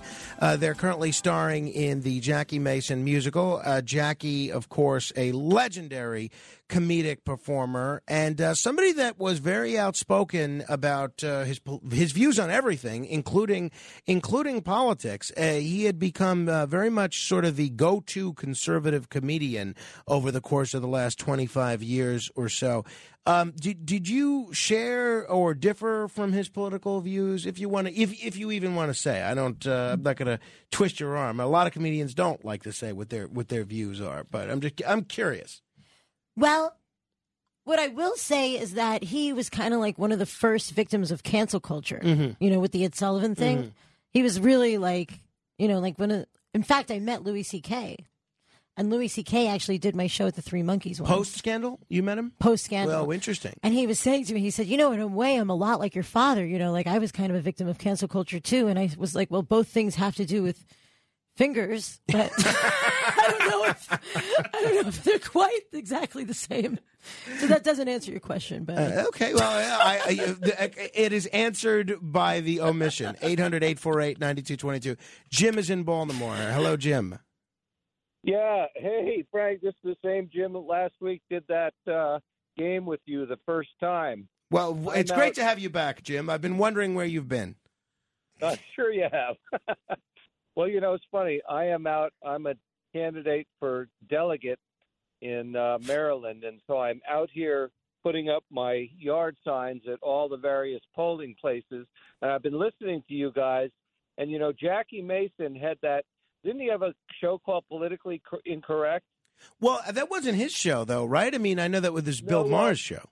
Yeah, Bill Maher came on later, but Jackie Mason kind of coined that phrase. And at the very same time, I had created a T-shirt, and on the front it said "politically incorrect," and on the back it said "free minds, free markets, free society." And I sold that thing all over the country. I mean, it was people would would buy it off my back. Uh, well, you know, actually, Jim, I, I just did look this up. He did have uh one of his Broadway shows. His was, Broadway show. was politically incorrect. So uh, you are right. Hey, uh, Jim, best of luck uh, to you in the election today. I have no idea what your politics are or what you believe in, but the fact that you listen to this show, you should be elected to anything that you're running for, as far as I'm concerned. Thank you. Absolutely. Thank you, Jim. Good luck. Yeah. Appreciate you listening. Take Good luck yeah. today. 800 848 9222.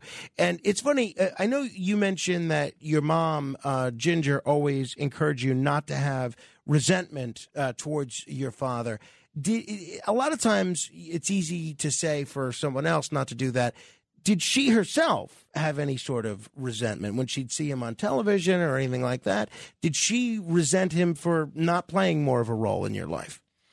I think later on, um, she wished that he played more of a role in my life. Regarding her own hurt, uh, you know, she just was like really genuinely in love with this guy. Mm. And like, I think when you love somebody so much, it's like hard to be angry. It's more like you just miss them. Oh, sure. You know, and like his manager was extremely influential in their demise. Yeah, uh, Jill, who it was Jill, Yeah. right? Okay, and uh, most people believe there was uh, something more to their relationship Oh, yeah. than simply uh, her being uh, being Jackie's manager. And I, and I got to meet Jill when he would fill in on the radio, and uh, it was it was clear they had a very very unique relationship. I think that's the the best way uh, the best way to put it. Speaking of Ed Sullivan, uh, here is uh, Jackie Mason on uh, the Ed Sullivan Show back in the 1960s. I came here as a personal favor because I know how important it is to you to see me tonight. Because I'm one of the few people who are dedicated to humanitarian purposes. I'm one of the few people on this site who is not in show business for the money. Most people do everything for money. To me, money is nothing. I never made a living and I got used to it. Let's be honest about it. Money doesn't make you happy. It never could. I know a guy lives in a house without a sink, without hot water, without a ceiling. Got nothing, but he's happy. You know why? Stupid.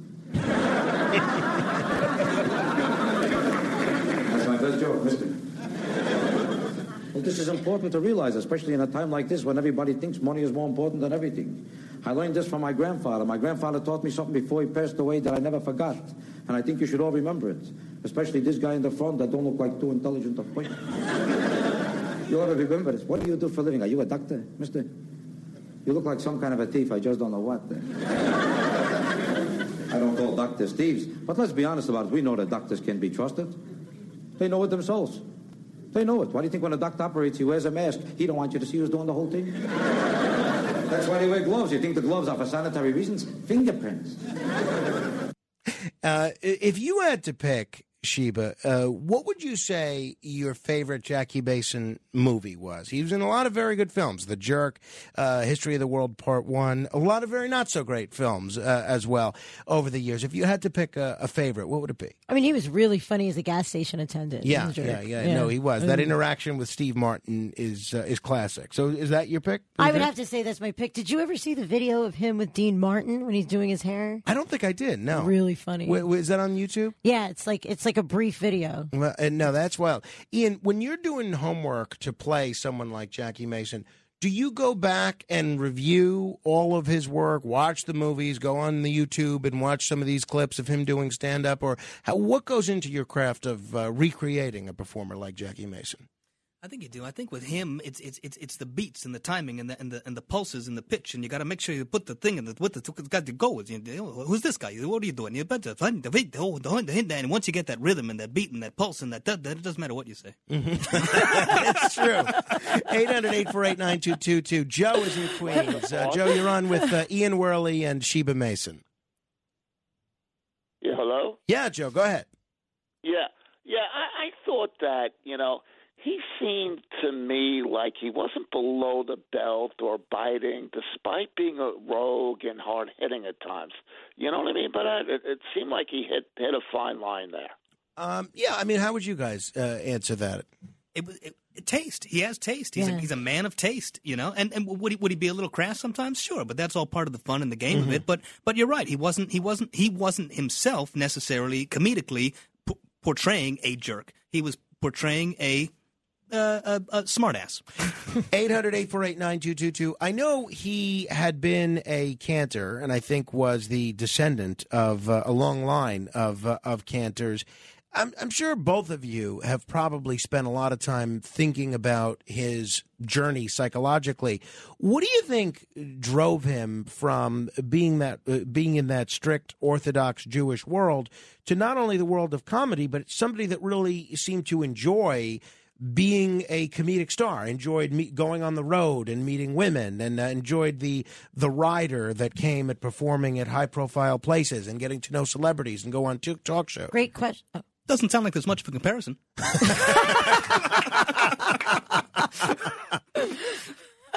Well, when he was a rabbi, you know, and he would give a sermon, he started to make jokes within the sermon. He told this story to my mother. That's how I know. And um, he would like start making jokes, and then he started really making more jokes during his sermon, and he was really, really funny, and he enjoyed all the laughter. And then, you know, with laughter comes women. That that this is true. 800-848-9222. Gene is in the Bronx. Hello, Gene. Uh, good evening, Frank. Good evening. Uh, I met Jackie Mason. I knew him. I met him on the street on 55th and 2nd Avenue in Manhattan. That means you already knew him better than Sheba did. well, I did. My, you know why I know? My brother was a stand-up comic also, and Mickey Marvin. He passed away, but he was a stand-up comic in the mountains all the time. But I met Jackie, and he knew him well, very well also. I met him on the street. I said, Jackie, and he saw me. I says, "Tell me a joke." You know what he said? He thought for a moment, and then he said, "Would a butcher give, give meat away for free?" and I was laughing, but I think he had he he just had what it takes to like he he was very logical. He just knew how to get into your mind and make you laugh. Uh, No, it's a it's a great observation, Gene. I'm sorry about your brother's passing, but uh, it's a great observation. I appreciate you sharing that. It is true. He really did um, have a way, long before Jerry Seinfeld was doing observational humor, take things that we all just accepted at face value in society and point out the absurdity of that. This is what goes on in society, right? Yeah, like for example, like the Jews, how Jews walk into a restaurant and Gentiles walk into it. You know, that's one of his most famous Right, things. right. You know, a Jew, a Gentile sits down at a table. A Jew walks in like he owns it. Show me to my table. You know, no, it's very it's very true. Uh, and uh, Stan is in New Jersey. Hello, Stan. Uh, hello, uh, Frank. This is Dan, the violinist. Um, uh, I'm a member of the New York Pops, and one uh, gala, one of our galas, I don't know, 10, 15 years ago, Sheba uh, would be interested to know that Jackie appeared. He was the special guest conductor that Skitch Henderson chose for that gala to stand on the podium. And he and he conducted the saber dance of uh, Rimsky-Korsakov, which is a very fast a lively piece, and he was conducting and pointing and this and that, and his beat as um, I'm sorry, the other gentleman, uh, the actor um, with you. Uh, I'm sorry. I I'm sorry, he's with me too, Stan. We're all sorry. We're all sorry. no, I'm not sorry you're with him. Uh, you mentioned the beat uh, of Jackie Mason, his beat and his timing, and it was great on the podium. And then I never forgot that I'm a violinist in the orchestra, and I and he turns towards the audience instead of the orchestra and conducts behind his back. None of that surprises me, Stan. Uh, that sounds uh, very much in keeping with Jackie's uh, with Jackie's humor. You know, it's funny. You have come of age comedically, Sheba, in a social media era where uh, comic performers are expected to have websites and and uh, Twitter followings and Instagram. How do you think Jackie would have done in the the Twitter sphere? I, I can't. Im- I mean, he definitely would have been canceled. No, I mean, no doubt about. they about would it. have revoked his Twitter account. But but yet again, he was. I mean, he was still. He, he died last year, so I mean, he still had presence. He was on this station, wasn't he? Or he was on? Yeah, he would fill in Yeah, uh, yeah. from time to time, but he hadn't done Ben, that ben in a Shapiro. few He years. spent a lot of time with Ben Shapiro. That, that's yeah. true. That's true. Uh, and uh, he was certainly, if you, even if you, I think if you listen to his stand up to this day, he had a timing which was timeless. I, and I think if you listen to routines like the one that you just referenced, it really is something that's still going to be funny 50 years from now. You know the Jewish people are the only people in the world who gain weight even when they go to a gym or a health club to lose weight. Watch Gentiles in a gym or a health club. You ever see how busy they are? Swimming, jumping, barbells, doorbells, dumbbells, man, hot, they're so busy. They're crashing into walls, into furniture, and clupping and. But every Jew is on a bicycle. This is not the only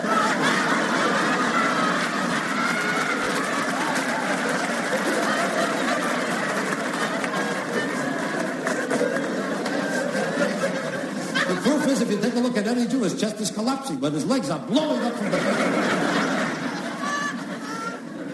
Everything I'm telling you is the truth. Why do you think you never see a Jew in a bar? You never see a Jew in a bar. I don't mean a real pickup joint where lowlifes run around picking up girls like this man. I'm talking about decent people in a real bar where there's real drinking going on. You'll never see a Jew there. Never. Unless he got lost looking for a piece of cake and a cup of Because a Jew is not comfortable in a bar. They're not comfortable there. Just like a Gentile is not too comfortable in a restaurant. A Gentile walks into a restaurant, they're very nervous. They walk in. How do you do? May I sit down? May I sit down? How long should I wait? Nine years? Why not? Nine years okay. You ever see how a Jew walks into a restaurant like a partner? Hello!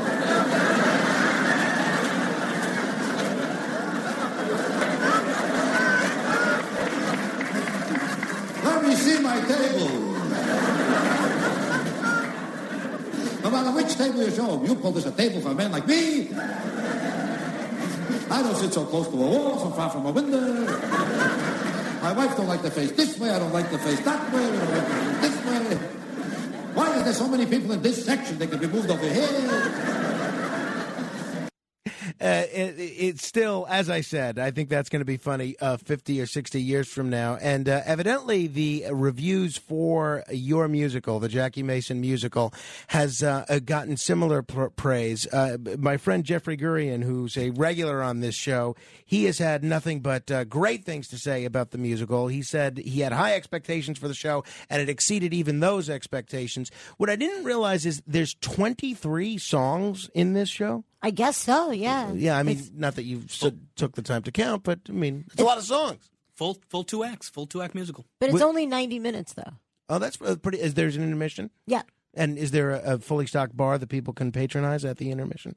Sure. Wonderful. Okay. In fact, we have an intermission so the Jews can get something to eat. It's more important than the whole show is the ability for a Jew to get something to eat in the middle of the show. 800 848 9222. Barbara's on Long Island. Hello, Barbara. Yes, I am loving this part of your show. It's wonderful. I've been a devoted fan of Jackie Mason since the 1960s when I saw your dad up in the Catskills. I saw every show he did on Broadway, especially the first one. I saw that two times. Wow. Saw every every one of his shows in Westbury. He was brilliant. There was not a there will never be a comedian like Jackie Mason. And what was so beautiful about him, every time I saw him and spoke to him at the end of the show and waited for an autograph, he was so humble and so appreciative that all his fans waited for him. And he would always say, Thank you so much for waiting for me. And the first show I remember, I stood outside. It was freezing. I went to see his first Broadway show with my daughter, and my daughter said, Gee, let's go, let's go. I said, No, I have to see Jackie. I have to get his autograph. So people waited. There was a whole crowd waiting for him for 45 minutes. He was very appreciative that everyone waited for him. but he, he was brilliant. uh, Barbara, I- brilliant. I, I, I certainly share your view of uh, Jackie as a comedic performer. I am curious, though, in uh, see, hearing the story of um, you know Sheba's upbringing that's depicted in this musical. It, I mean, it really strikes me as just such an incredibly crummy thing to do to essentially abandon your your child for her entire life. Does that change your view of Jackie at all? Because even when Jackie was alive, it really did change my view of him a bit. I I thought of him just as a comedian Mm-hmm. and the talent he had and his brilliance, his commentary on life and politics was just so incredible and right on target. Uh, No, that's fair. That's fair, Barbara. You know, you got to separate the art from the uh, the the artist, right? I mean, uh, people are still listening to a, a lot of, um, you know, people are still watching Naked Gun, even though O.J. Simpson's in it, and uh, people are still listening to Gary Glitter music and Kanye. things like that. Kanye is the, the, is the best example, right? These days, uh, you can imagine. What What do you think Jackie would say about Kanye these days if he were still performing? What would you say as Jackie? Schmuck. He defended Mel Gibson back then. That That's right. That's Mm. right. What What was his rationale for defending Mel Gibson? What did he say? Do you remember? What did he, I think he said that uh, you know he has every right to feel the way he does. Well, I think I think Jackie loved this country. He loved this country for a number of reasons. One in particular is that the freedom of speech. You have the you have the ability to to, to have an opinion about a thing, and you know, I mean, it, uh, certainly he did. Uh, no, that he did. 800 848 9222. Rob in White Plains, very quickly here. We only have about a minute. Yeah, real quickly, I just want to ask you. You know, some acts draw certain ethnics. Well, oh, in the beginning, did he draw mostly Jewish ethnic, and then it grew, or how did it work out? Well, tell him what the Jews would say about his show. It was mostly the Jews who would say that's too Jewish. Everybody else didn't mind that it was so Jewish. Well, it, there is a shtick about that, but he was the Borscht Belt guy. You know, I mean, he grew up in the uh, in the Catskills and, and performing for a very large uh, Jewish uh, audience. And yet, I'll tell you, when I do comedy all over the country, I, re- I mean, I was in I was in Syracuse, I was in West Virginia. People, Gentiles, like anybody over the age of forty, come over Uh, to me after they all know who he was. Sheba Mason, Ian Wehrle, best of luck with uh, the Jackie Mason musical. Check it out at thejackiemasonmusical.com. I'm going to try and see it as well. Thank you both for coming in. Thank you. All right. Meantime, we'll continue with a whole bunch of other fun things. Keep asking questions.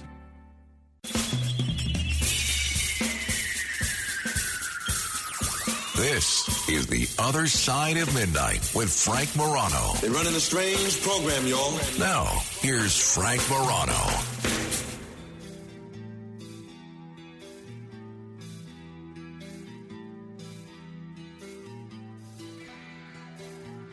Good morrow, everyone. This is The Other Side of Midnight. I'm Frank Morano. It is Election Day. It is not only Election Day, but it's Lunar Eclipse Day. And uh, I think, if I remember my conversation with Dr. Sky a couple of days ago accurately, the next time that uh, lunar eclipse is a lunar eclipse is going to occur the same day as Election Day, it's something like 500 years from now. So enjoy it while it lasts. If you're listening to this show live, not on the podcast, the initial phase of the eclipse began three minutes ago. So if you can get a look at the moon this hour and next hour, you're going to see some very interesting things. Special equipment is not needed uh, to observe the eclipse, but binoculars or a telescope will enhance the view and the red color. An hour from now, the partial eclipse will begin. It will look like a bite is being taken out of the lunar disk. And then, about two hours from now, the totality of the lunar eclipse begins. With the moon turning a coppery red and then totality will end at 642 so that's kind of cool. I'm looking forward to it. I have uh, a lot of preparations. Uh, usually i try to get to bed around 6 but uh, i have a lot of preparations to work on for election night and uh, who's going to be in here when. We have a whole panel of experts that's going to be in here tomorrow, breaking down the results, analyzing the results. So I have to schedule everybody. I have a lot of moving parts, so I'm looking forward uh, to that. But uh, it's going to be it's going to be a lot of fun to have a lunar eclipse and the election on the same day. Very neat. All right, hey, you know what else is interesting? What Elon Musk did with Twitter. So Elon Musk has taken over Twitter. And I think this is very interesting for a whole bunch of reasons. And if you you know who's staying on Twitter is William Shatner. Shatner has a monstrous Twitter following, and he tweeted an exist an interesting um, interesting thing about why he's choosing to remain in the Musk era, and I give him a lot of credit for that. The first thing uh, that's interesting to me is how Elon Musk has taken over. Because apparently, one of the first things he did was they fired a whole bunch of people. Ap- Apparently, it was initially about 50% of the company. So he commend. It's very interesting. Um, they told everybody that they weren't sure who was being fired and who was being kept, and they would all be notified via email if they were, you know, let go or not. And it strikes me as a very crummy way to fire people. I mean, I, again, I'm rooting for Elon Musk to do well, but uh, you you'd like to think that all right, maybe that's not the best way to, you know, let go of the new workforce.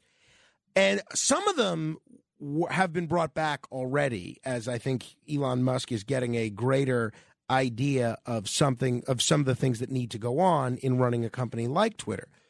But it got me thinking getting fired by email. I mean, these are people. These are people with families, people with lives, people that have devoted a lot of time to this company, may, maybe years in some cases. And some people may not have anything lined up. You know, I think they were all given pretty decent severance packages, as I understand it. But it got me thinking. What is the worst way you've ever been fired? Now, I have to think getting fired by e- email is just horrible. Just horrible. What's the worst you've ever heard? 800 848 9222. That's 800 848 9222. Because to get an email and then hear that uh, you we're going to let you know whether or not you're keeping your job or not via email, I have to think that's just pretty close to being just awful. Uh, I don't know. Um, the other thing that's interesting about the Musk era on Twitter is I have been very proud to be verified for a number of years, and um, I don't have my, my, computer is still kaput, my old one, so I don't have all my sound effects on there. But I used to have a very cool verified sound effect. Now, what does being verified mean? All verification is is a confirmation from Twitter that you are who you claim you are, and you get a neat little blue check mark next to your name. Well, it is interesting. Elon Musk says that one of the changes he's making to the world of Twitter, because I, I have had a blue check for a number of years, but it bothers the people that have not had blue checks for uh, a great deal in some cases. You know, Joe Piscopo, who I worked with for, for years, he would say to me all the time, how do I get a blue check? Why do I not have a blue check? And if you think about it, it made no sense. I mean, Joe had many more followers on Twitter than I did.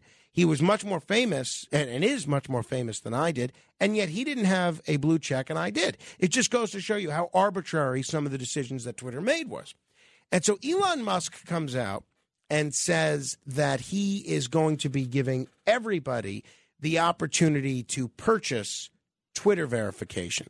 That you're going to be able to spend $8 a month and you're going to be able to get a blue check just like anybody else. And now Alexandria Ocasio Cortez and some of the Fox News anchors, uh, people on the five, for instance, I think Dana Perino, they've all come out and said they're not going to spend it. They're not going to spend the $8 to get verified. So now I'm wondering what I should do because I like my blue check. I'm very pr- proud of my blue check status. But if all the cool kids, you know, on both the left and on the right, in news, in politics, in entertainment, if all the cool kids are not going to pay to get their verification, then does, in essence, the trendy thing to do is that now to not have a blue check? Will pretty soon Twitter be dominated by a bunch of blue checks that no one knows? And one of the things Elon Musk is doing that I do like is he's cracking down on impersonator accounts. If you claim that you're Frank Morano, you have to make clear that um, that's a parody account, that it's not the real Frank Morano. So it is it is interesting. Um, the other interesting thing is that uh, Paul Krugman announced yesterday that he's leaving Twitter. He's setting up shop at uh, at a, a social network called Mastodon. And Mastodon, which I'd never even heard of, I don't think, before this week, that has already become a Twitter alternative for many users. So I'm seeing inter- a number of interesting things here. My friend Sal Greco, the fired police officer, he started a Twitter account. He joined Twitter for the first time in a long time because of Elon Musk. So we're seeing certain people. Uh, Whoopi Goldberg has left Twitter. Uh, Paul Krugman moving to Mastodon we're now seeing people come to Twitter because of Elon Musk. I suspect those are mostly conservative people. And we're seeing people leave Twitter because of Elon Musk as well. And I do wonder the nice thing about Twitter, as frustrating as it is and was, the frustrating the nice thing about Twitter was you could have conservatives, liberals, independents, all non-political people, all folks interacting with one another if we're now going into an era where all of these folks are going to dig more into their own individual silos, where conservatives are on Twitter, liberals are on Mastodon, super conservatives are on Rumble, I think that really concerns me. And we move farther away from my goal of having people of different views interact with one another. What do you think? So, uh, threefold question is one, what is your worst story about being fired? 800 848 9222. Two, uh, are you going to pay for a blue check? And three, do you are you concerned that all these social media networks are only going to exacerbate the problem with tribalism and polarization in this country? 800 848 9222. Michael is in Manhattan. Hello. Hey, um, many many years ago, I was hired by a by an agency. You know, you answered an ad in the Times. You got hired by this agency, but not by the company for which you were actually working. So I got fired, and no one at the place where I was actually working would t- talk to me. They Oh, said, boy. No, you weren't hired by us. You were hired by that agency. And to make it worse, I was fired the day before Rosh Hashanah. Oh, boy. What line of work was this, Michael? It was a very, very small company related to the printing to the printing industry. W- were you let go because the company was making l- cutbacks, or were you let go because of your performance? Um, because of performance, but the person for whom I worked, the sales manager, was an absolute idiot, and he wouldn't talk to me. Interesting. Okay? Interesting. But wait, it gets it gets a little better.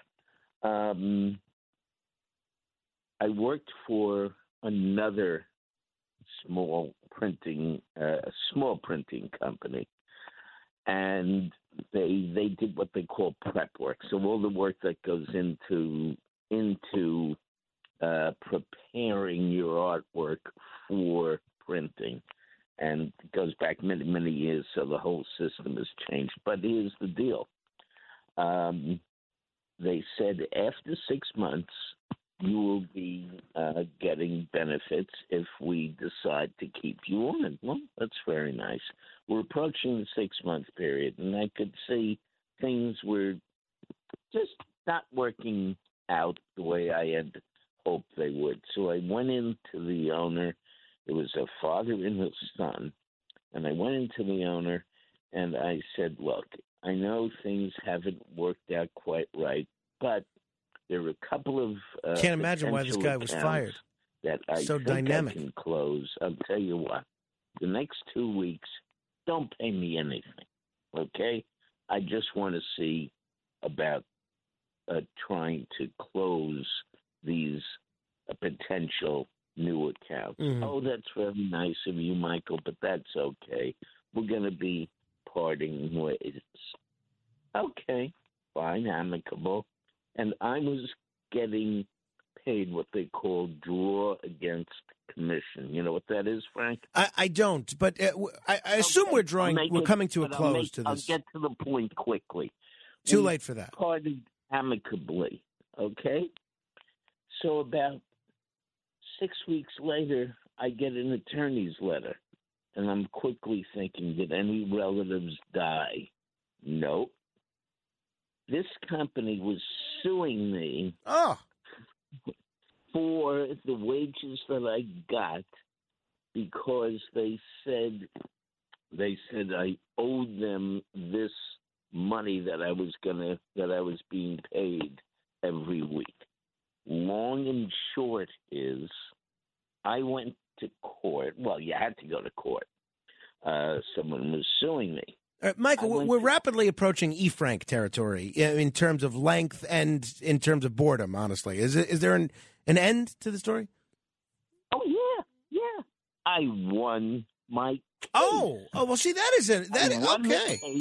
and that's good. And just the capstone, the judge called me up to the bench after the case. I said, "Oh my God, she's going to change her opinion." No, she said, "Michael." She said, "Look, I know you're not a youngster, but think about going to law school at night." Yeah, no, I mean, uh, pe people that, uh, if there's anybody that could benefit from charging by the hour, Michael, it is you. Absolutely. Thank you. 800 848 9222. Talking about Elon Musk and his Twitter acquisition.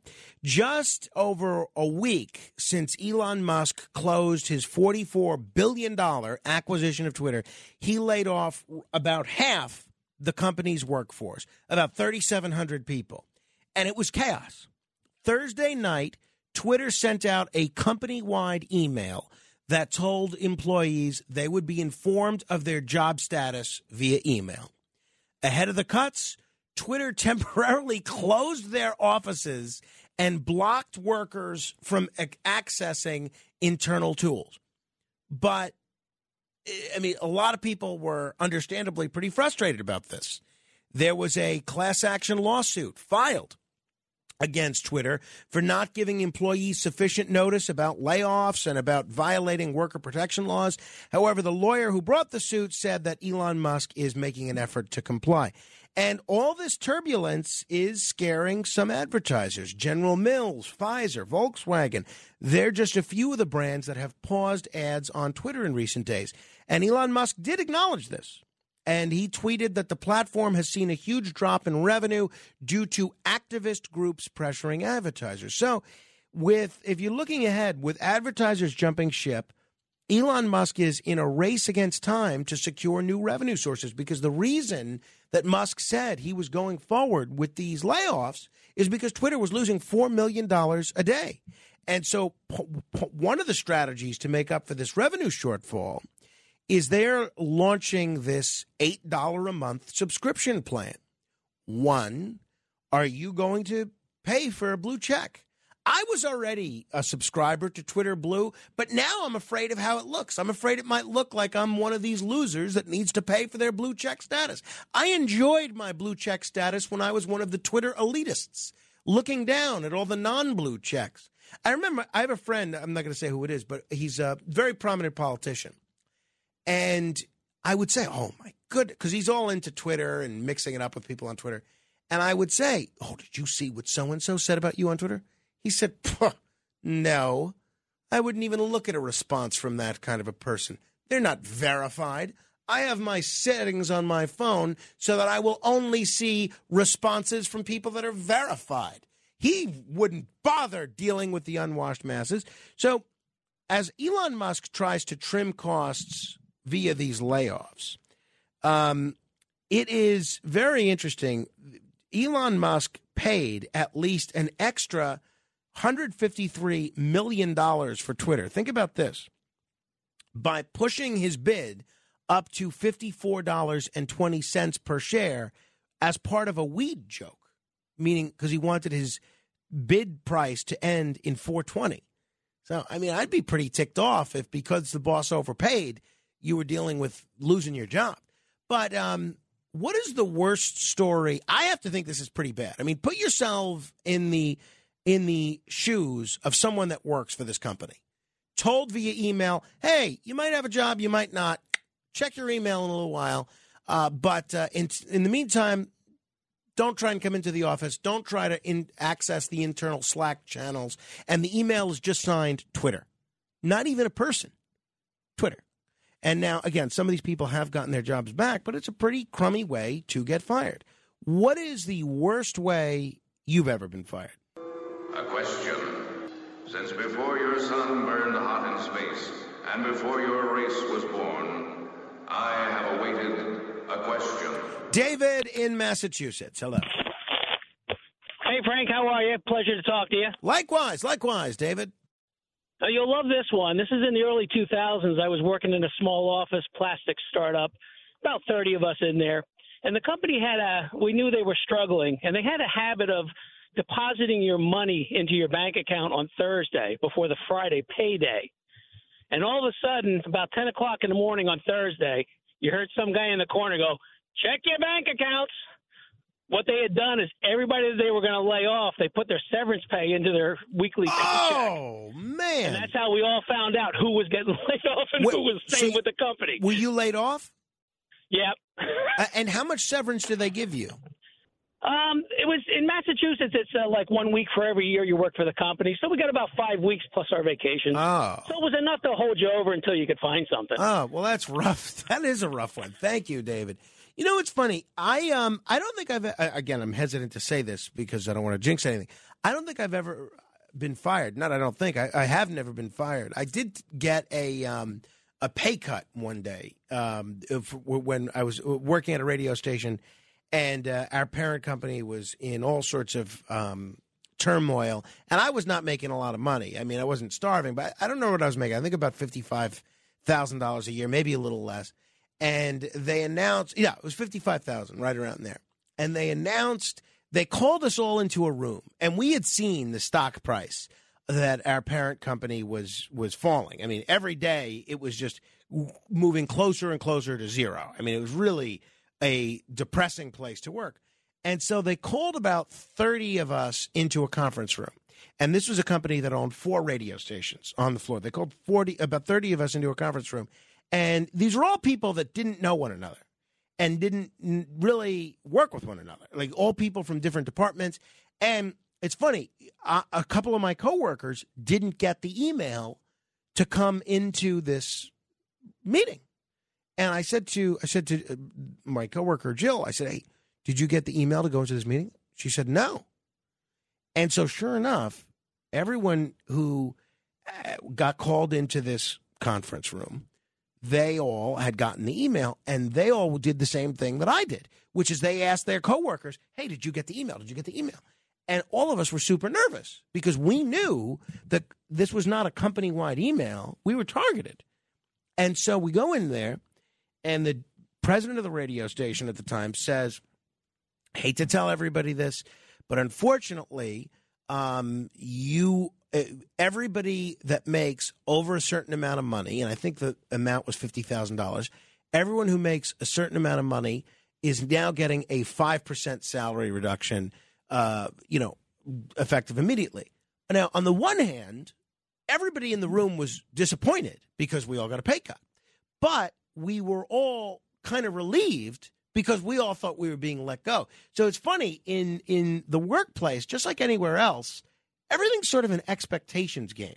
And it, it's interesting. I remember leaving that meeting, and I, I told a friend of mine, "Hey, well, uh, hey, you know, I'm glad I still have a job, but I'm really ticked off that they cut us by five percent." And uh, they said, "Oh, well, I'm sure. uh, Did they cut everybody?" Yeah, I said, "Yeah, just about."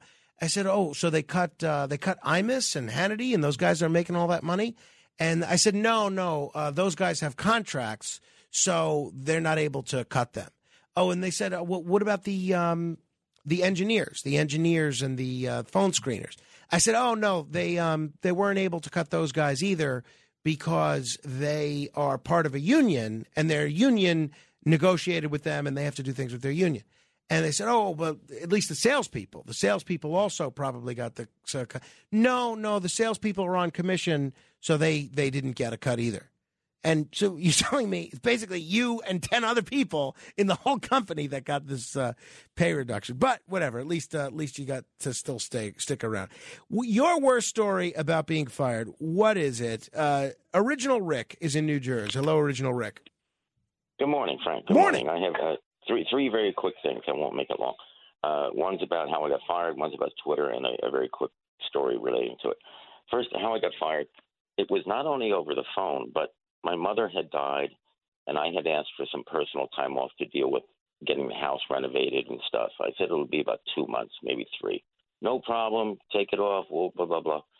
So every two or three months, I would call. uh, Every two or three weeks, I would call and say, "Is everything okay? Do you need me back?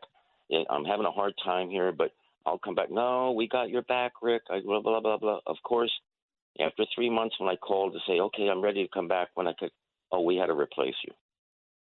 What? Yeah, yeah. So it's not only over the phone, but I kept calling because I was worried and, and, and being told, don't worry, don't stress yourself out. And then it was like a double blow in the, in, in the gut, you know? Oh, yeah, I don't blame So that- you. That's awful. That, that was one of the worst. On the Twitter thing, uh, maybe he did that because so many of them don't want to come in or are not coming in. They're working from all over the country. How else could he? If they're not coming in because they're somewhere else, how can he say, come here so I can fire you? You know what I'm saying? I mean, they kind of set themselves up for a remote firing by remote lear- working. Uh, it kind of it, it, maybe he was between a rock and a hard place. How do I fire all these people when they're not even here? So, yeah, yeah, that- no, uh, that's uh, that's fair. That's fair, Rick. Uh, thank you. I mean, I guess he could have signed his name to the email. We'll continue with your calls in just a moment. 800 848 9222. This is The Other Side of Midnight, straight ahead. The Other Side of Midnight with Frank Morano. It's The Other Side of Midnight with Frank Morano. Norton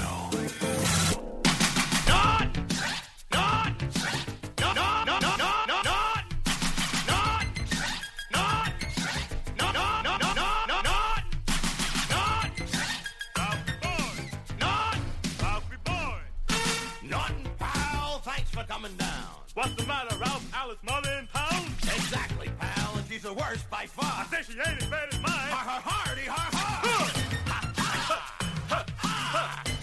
This is the Honeymooner rap uh, by Joe Piscopo. And you know who the other voice is that you hear on this rap? It's Eddie Murphy. So it's um, Joe Piscopo essentially as the Ralph Kramden character, and and Eddie Murphy as the uh, Norton character. A terrific novelty song. I could never understand why this song wasn't a bigger hit because I think this song is great musically and the humor of it both, and the fact that both Joe and Eddie Murphy were in it, I think is just great. Uh, uh, playing this because tomorrow is actually the 19th anniversary of Art Carney's passing, and uh, four days ago was his birthday. So uh, every day that Art Carney is not around is a sad one. Uh, there's someone that uh, really made the world a whole lot better with his his comedy. And uh, you talk about one of the most iconic television shows in history and one of the most iconic television roles in history. I don't think it gets any better than uh, Art Carney. 800 848 9222. Uh, Talking about the rather, I don't know how you could f- phrase it, the rather cold way in which 3,700 Twitter workers were laid off. And I'm wondering, what's your worst story about being fired? You know, there was an episode of Cheers where Norm, it becomes his job to fire people. And he becomes known for the sympathetic way in which he fires people. And he takes them for a beer and uh, he feels so bad about it. And then ultimately he gets desensitized to it a bit by the end of the episode. And then the movie, George, the George Clooney film, Up in the Air, that's their whole premise. The whole premise of that film is they're part of a firm like the one that fired Michael in Manhattan, who's still talking now, going on and on with that call. And uh, basically, companies hire this firm to downsize them. And I have to think that's really a stressful job. I, I would hate to do that. I couldn't do it. Couldn't do it. 800 848 9222. Paul is in Queens. Hello, Paul. Hey, how are you? I, I have to say, uh, um, love your show. Thank you.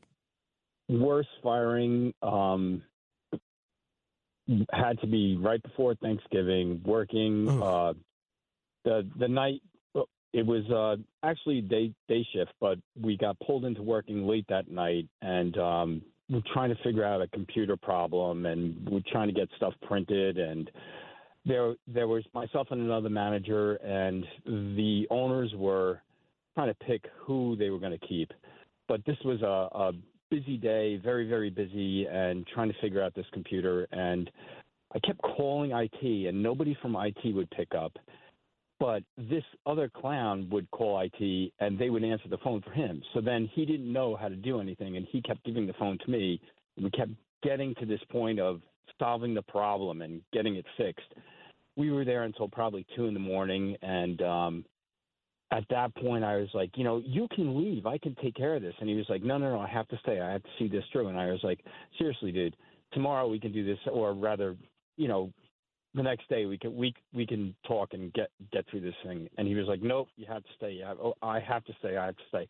Finally, um, I finished the whole thing, and he goes, it, it's done. It's finished, right? And I was like, it's all finished. And he goes, okay, you're fired.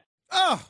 And left that day, and I was like, "What?" I looked at him. I it took everything from me. Obviously, I didn't hit him or anything, but it took every ounce in me to not like kill this guy because I was like, you could have just said go home or whatever, and that's why nobody from IT talked to me.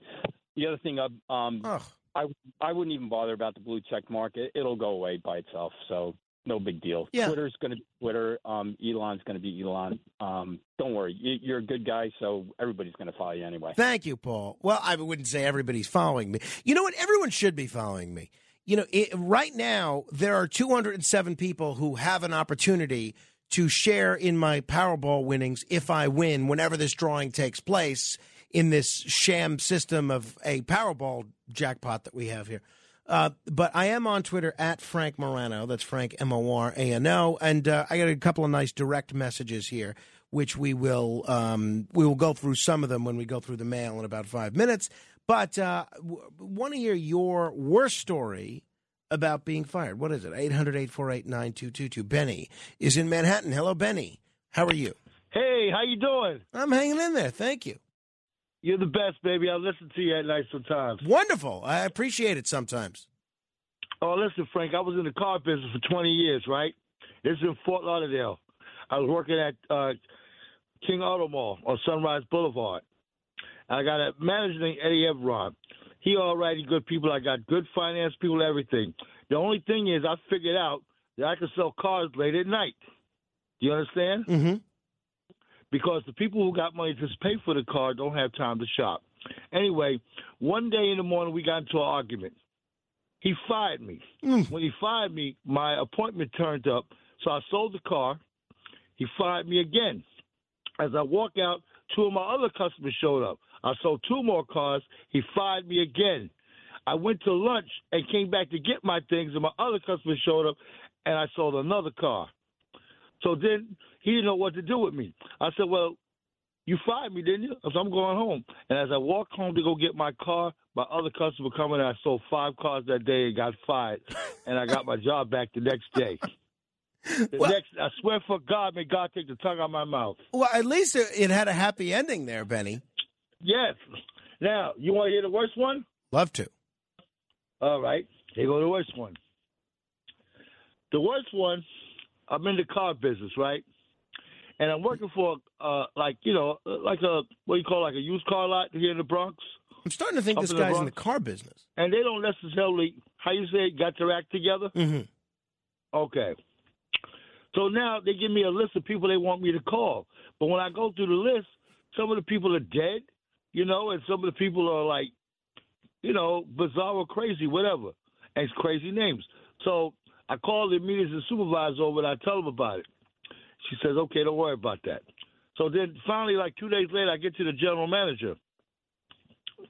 And he's complaining. So I told him what happened. So I brought the supervisor over to verify, right? You know what he says to me? He says, I don't care if their name is Donald Duck or Mickey Mouse. You call them. You know what I told him? I don't care if you're the manager. You're fired. He said, You can't fire me. I said, Yes, I can because I'm about to ask the owner for your job. So what happened? Did you get his job? I got his job. Hey, all right. And you are, are you still working in the car business? No, not now. Yeah. I'm, I'm thinking about what to do. I'm looking at some of these futuristic cars.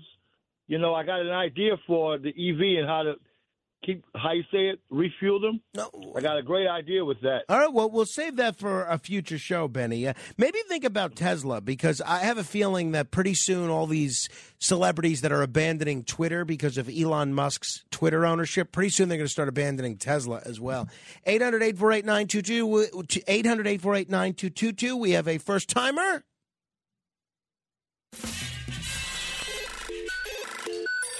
Lionel is in New Jersey. Hello, Lionel.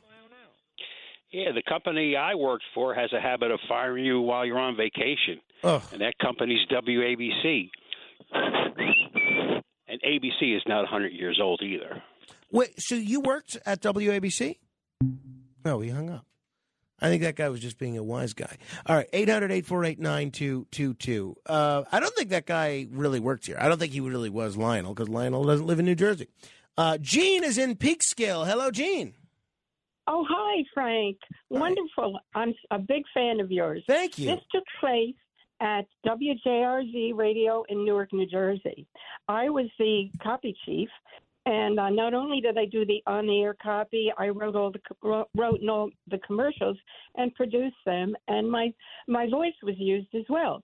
And the would go, would go out with their little tape recorders with my commercials and play them, and the people would say, "Oh, let's let's do her. I would like her voice."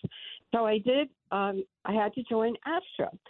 So all of a sudden, the entire advertising department of the Bergen Record was hired to be the advertisement of WJRZ.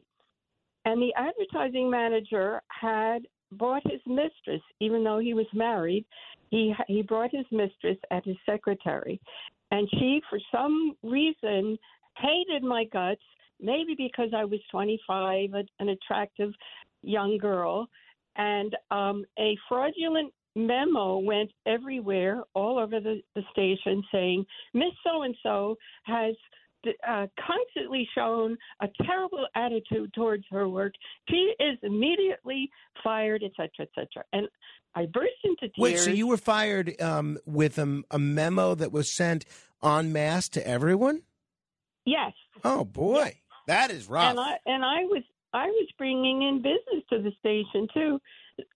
so I ran away and was crying. I went to my little uh, efficiency apartment in Newark, and about a half an hour later, the doorbell rang, and it was the neck. I um, actually what saved me was AFTRA. They went after them, and I actually got the four thousand dollars that they owed me. Oh, great! The station owed me, and they all were fired. The entourage, not because of this, but because of Sure. other reasons. The station went down the tubes ultimately, but um, all of that entourage were fired. You but know, uh, Gene, thank you. I'm glad it had a happy ending there. I'm glad those uh, naysayers, the people that were your detractors, didn't get away with that. And thank you for sharing that. Um, it's funny. It's interesting that Gene Gene mentions there how AFTRA stood up for her. And I, I'm a very big supporter of labor unions, especially in the private sector. And, you know, it's funny, everybody loves to bash labor unions until they need a union to stand up for them. And if you're wrongly fired or if you're wrongly disciplined, all of a sudden you are you run to your union and they will protect you in many cases. You know, Bernard McGuirk, who passed away recently, he was fired obviously after the um, Rutgers incident. Do you know how much money he ended up losing because of that? None. None. Because AFTRA stood up for him and they found a way to get him paid um, in even though that he had been let go. So eight, eight, eight it's a, an aside here, not necessarily not necessarily relevant to the worst instances of being fired. But what was your worst story about being fired? 800-848-9222. Dan is in New Jersey. Hello, Dan. Good morning, uh, Frank. Frank, I was uh, I worked for a big, uh, big, huge company out of California for a long time, and after about ten years, uh, the bunch of we were all sales reps. We were called to a meeting. Uh, they brought us out to Dallas, flew us all in. Uh, a couple hundred uh, sales reps put uh, gave all of us cards as we walked in the door of the particular uh, the hotel, and the cards had either a blue dot or a green dot and we were told to be at a meeting at a certain time and they said the blue dots go in this room the green dots go in that room. And uh they all the blue dots they all got fired and all the green dots all uh basically had to stay in the room locked up while the others all went and got their stuff out of the room because they had flights that were leaving within the next hour. So you were a blue dot. Yes, I uh, yes I was. I was not fired, but That- uh, that's I actually have another very, the real quick one. Um, I was working for a company. Um, I had a resume that I sent in. I got hired by a company. After two weeks, I got a call to come down to HR. I met with uh, the guy who was actually running the whole business and another gentleman, and I was getting. They sat me down and said, "You're being fired for a fraudulent and uh, a resume that had incorrect statements." And they proceeded to show me and they somebody had actually filed someone else's resume under my name cut the top off where you could see the name they tried to fire me on the spot because of that but it was i was never fired because of that but it was uh, it was kind of an interesting thing how something can really turn around and slap you in the face. Mm, uh, that is for sure, Dan. Thank you. 800 848 9222. Nick is in New Jersey. Hello, Nick. Hey Frank, how you doing? I got an interesting story for you. Yeah, I used to work for this department store years ago when I was like a teenager, uh, and uh, well, I was in my you know I was pretty young, like 18 years old, and um, I had this Jewish manager, nice guy. One time, uh, uh, I got myself locked in the store. They were closing the store at night. I got myself locked in because I was in the warehouse. So the manager had to come back around a couple hours later. I, I tried to get out the back door. The uh, warehouse uh, fire alarm door went off, and Mm. the, the, the store alarm went off. And uh, uh, you know, I thought I was gonna get fired for sure. You know, because I I tried to deactivate the the alarm system in the front of the store so that I could get out the back way. So that was one thing that that, that happened. I was like Dennis the Menace because then they had us, uh, you know, putting signs up for the customers, um, you know, for sale signs, uh, and with little sticks in in the, you know, where they sell the clothing and stuff. Some lady tripped over the stick, and uh, she rolled up on the floor, and they had to get an ambulance for her. So that was the second crazy thing that happened. so the manager, he still didn't fire me. So lo and behold, down the road, uh, the manager, I guess, wasn't running the business that good. He he got fired. The manager got fired, and and I he came back one day to the store, and I was working in the garden center. He came back with his Lincoln, nice uh, Lincoln, you know, Continental, and um, he wanted some limestone. So I brought the limestone uh, bag out to the car, and the bag burst, and it spilled a whole 50 pounds of limestone uh, inside this Jewish guy's car. It was all over his velvet seats and everything, man. It was a, it was it was a freaking nightmare. So he got fired. that was the craziest thing. I felt sorry for him. He was a nice guy, actually. I, I should have been fired when I locked myself in the store. I locked myself in the store around 9 p.m. and they didn't get me out. The police had to come. They thought I was a burglar, you know. But the guy never fired me after all that sh- stuff that happened, you know. Well, uh, th- thank you, Nick. I, I appreciate that. 800 848 9222. Uh, Sandy is in Brooklyn. Hello, Sandy. Hi, Frank. How are you? I'm well, thanks. Good. I was in the fashion industry, so they would fire people left and right, but you had to be one step again uh, ahead of the game. So I'd gone to this company, and I innovated for them a junior section uh, because juniors was the up and coming thing uh, in the market that was showing up in all the stores. So I made a boatload of money for them, and of course I didn't get paid as much as the men, but that you know, but I enjoyed the job, so what the heck. So uh one day, um the mer- the GM that was working for me, and I had worked for him at another company, said to me um when I went away on vacation, I had burnt my eyes up with the sun. So You, um, wait, you burnt your eyes up with the sun? The sun, yeah, because I was in the Mediterranean. I didn't realize it. You Mhm. know, I was under the umbrella and wearing sunglasses, and somehow I got this burnage. So the doctor said, "Well, you can't go back to work, and you can't leave the country right now. I have to treat you, and then when you're better, you'll go back, and it'll take about three or four days." So I get back over there, and I go into that church and tell him what happened, and he says to me, "Well, you know, you're going to get fired." I said, "Yeah." and I'm going to tell him that you're fooling around with the merchandise manager in the other division, and shame on you because your wife is very ill. so he shut up, and he didn't say anything to me.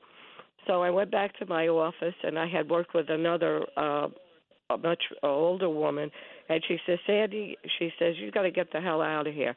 I said, well, Bernice, nobody knows, but I'm pregnant, and I am going to eventually leave. So I went to um went to give in my resignation when I you know in a timely fashion, and when I left the company, they decided they didn't want to give me unemployment because I was pregnant. Well, that of course is against the law. Sure, absolutely. So I turned around and I went down to unemployment and I told them what I had, and I had verification because the manager that you know did the hiring or whatever that was in charge of this unemployment stuff, he said, "Oh no, she was a great worker and she made him a boatload of money." so that was it, and that uh, that was the end of the story. But I I think of these things and I say, women really, and this was in the '70s. Women, I was taught when I was growing up and I was I was graduating college. My father was in the military. He said you could do anything a man could do, and you could do it better. And I followed that through my whole life.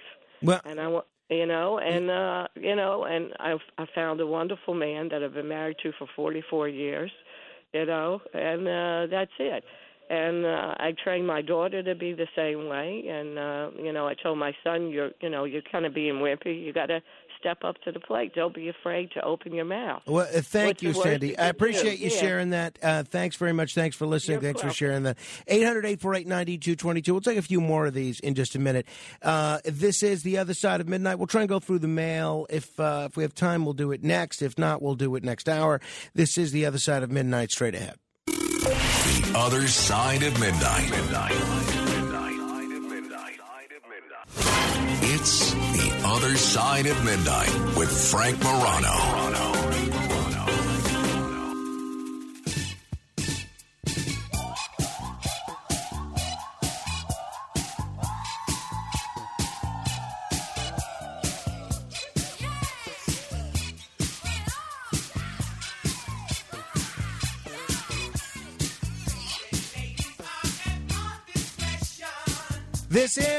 Other side of midnight. I'm Frank Morano, and uh, it's uh, we'll try and continue with your calls in just a minute. But a lot of you prefer the written word to the spoken one, and for you, we keep this portion of the show open to those of us, of those of you that like written communication, including.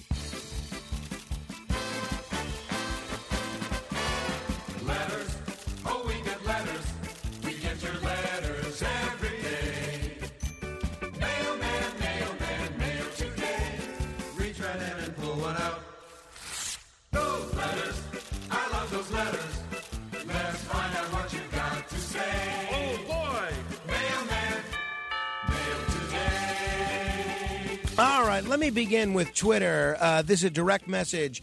John from Staten Island couldn't hang on longer. He was on hold before. I was about to start work.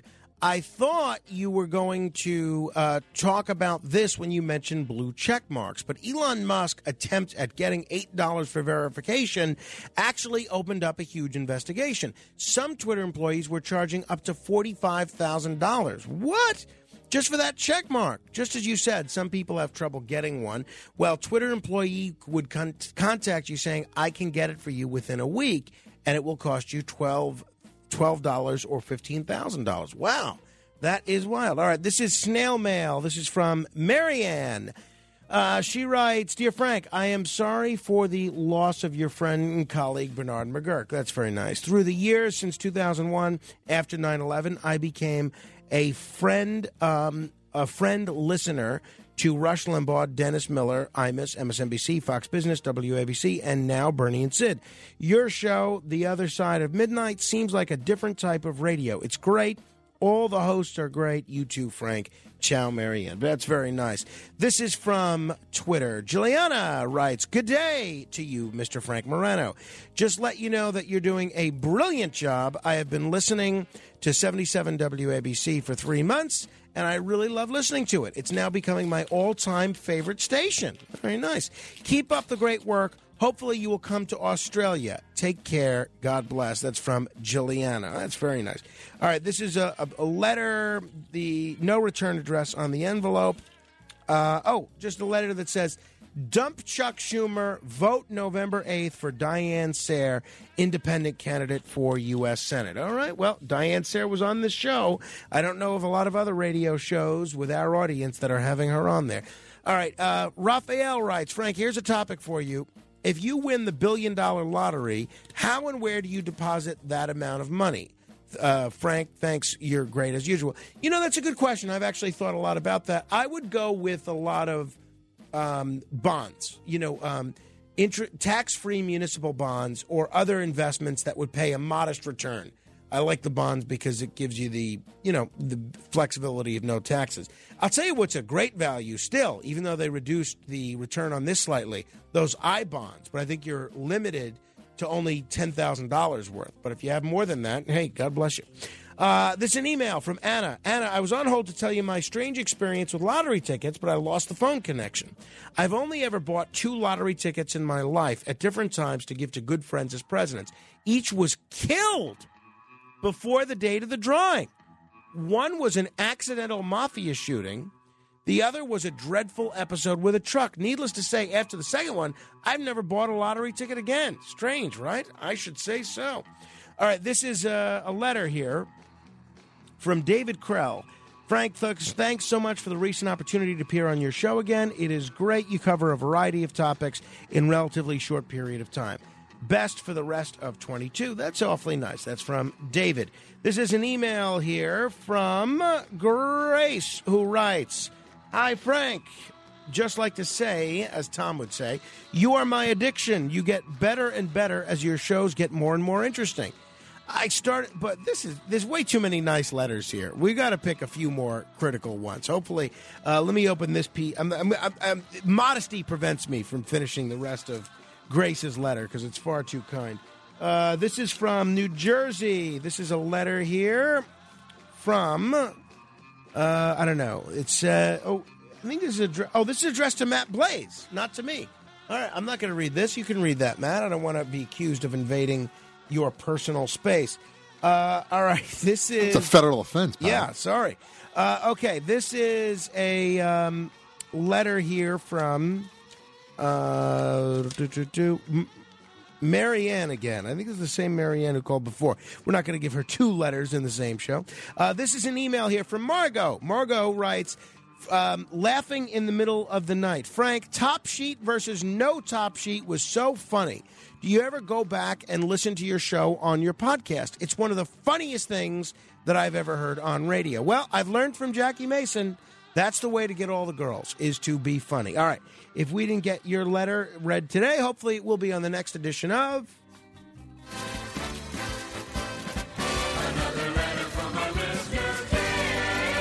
Until next hour, in the words of the great Bob Grant, your influence counts. Make sure you use it.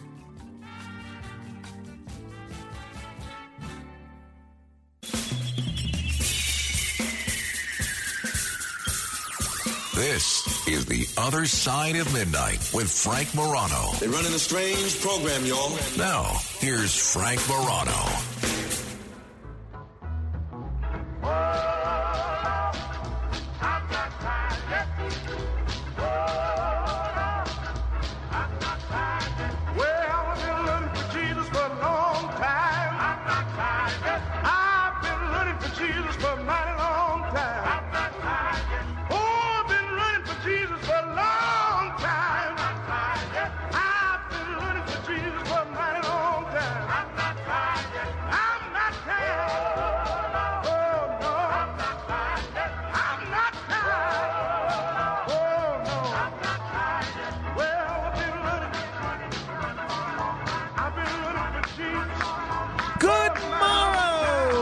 Everybody. This is the other side of midnight. I'm Frank Morano. I'll tell you, I am a football fan, casual football fan. Not, um, you know, I wouldn't say I have an encyclopedic knowledge of anything, but certainly not professional football. I, I don't think that I could name more by name.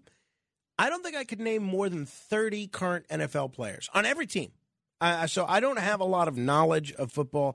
So I don't want to act. Uh, I always have to give this disclaimer whenever we talk about anything football related. I am not a football expert by any stretch. Now, that being said, I am a huge fan of Terry Bradshaw. I love Terry Bradshaw, always have. As a player, as a personality, even as an actor, when he's done occasional acting, I think he's hysterical. I think he's one of these larger than life characters and larger than life personalities, which his participation in a telecast of any kind, whether you're talking football or foosball, makes it worth watching. He's almost like Rush Limbaugh in that respect. Ru- Rush was somebody that whatever he would talk about on the radio, Howard Stern, I find same thing. Howard Stern talks about chess. He talks about uh, uh, photography or art. I'm riveted. Rush Limbaugh would talk about golf, uh, professional football, or politics. I'd be riveted. Terry Bradshaw, to me, is in a similar vein. Doesn't matter what he's talking about. He's just so engaging and so interesting that I love listening to him. Well, now Hall of Fame quarterback Terry Bradshaw is under fire following a comment that he made during this past Sunday's edition of Fox NFL Sunday.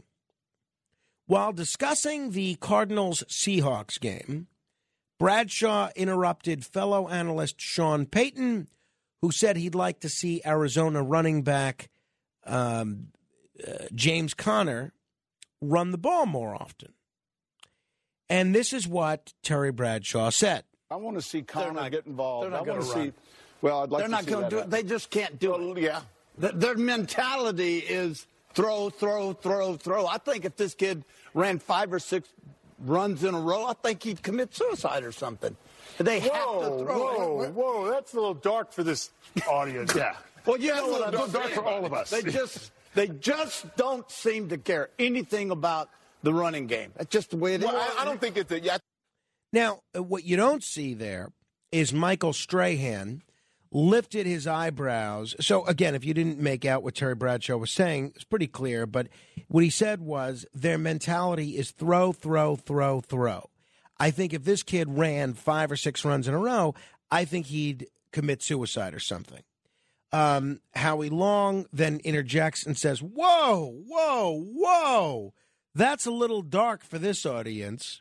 And then uh, Kurt Menefee adds, That's a little dark for all of us.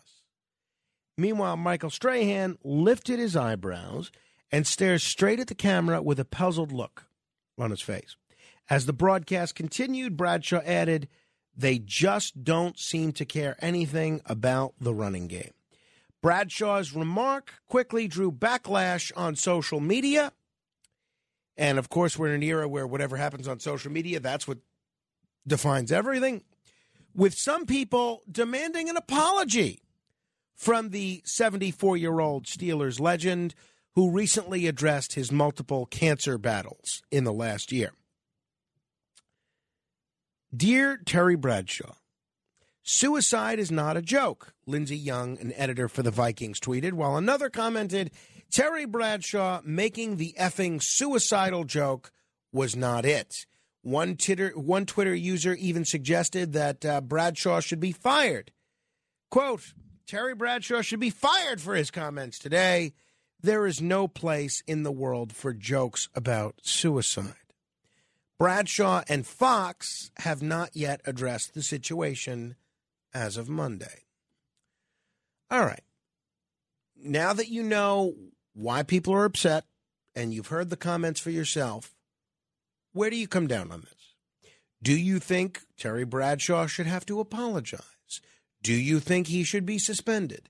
Do you think he should be fired? 800 848 9222. I'll tell you where I come down on this. I think this is nonsense. I think this is hogwash. Look, I've known people that have killed themselves, and I've known a lot of family members that have, uh, family members of people that have killed themselves, and I know suicide's not a joke.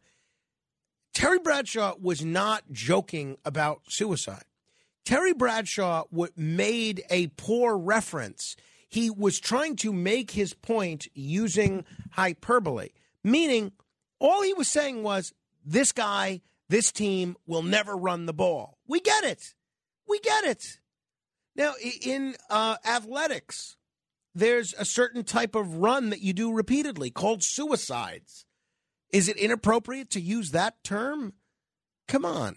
I, I think the reaction to this, both from the guys in studio there with Terry Bradshaw and from the Twitter sphere, is well out of proportion.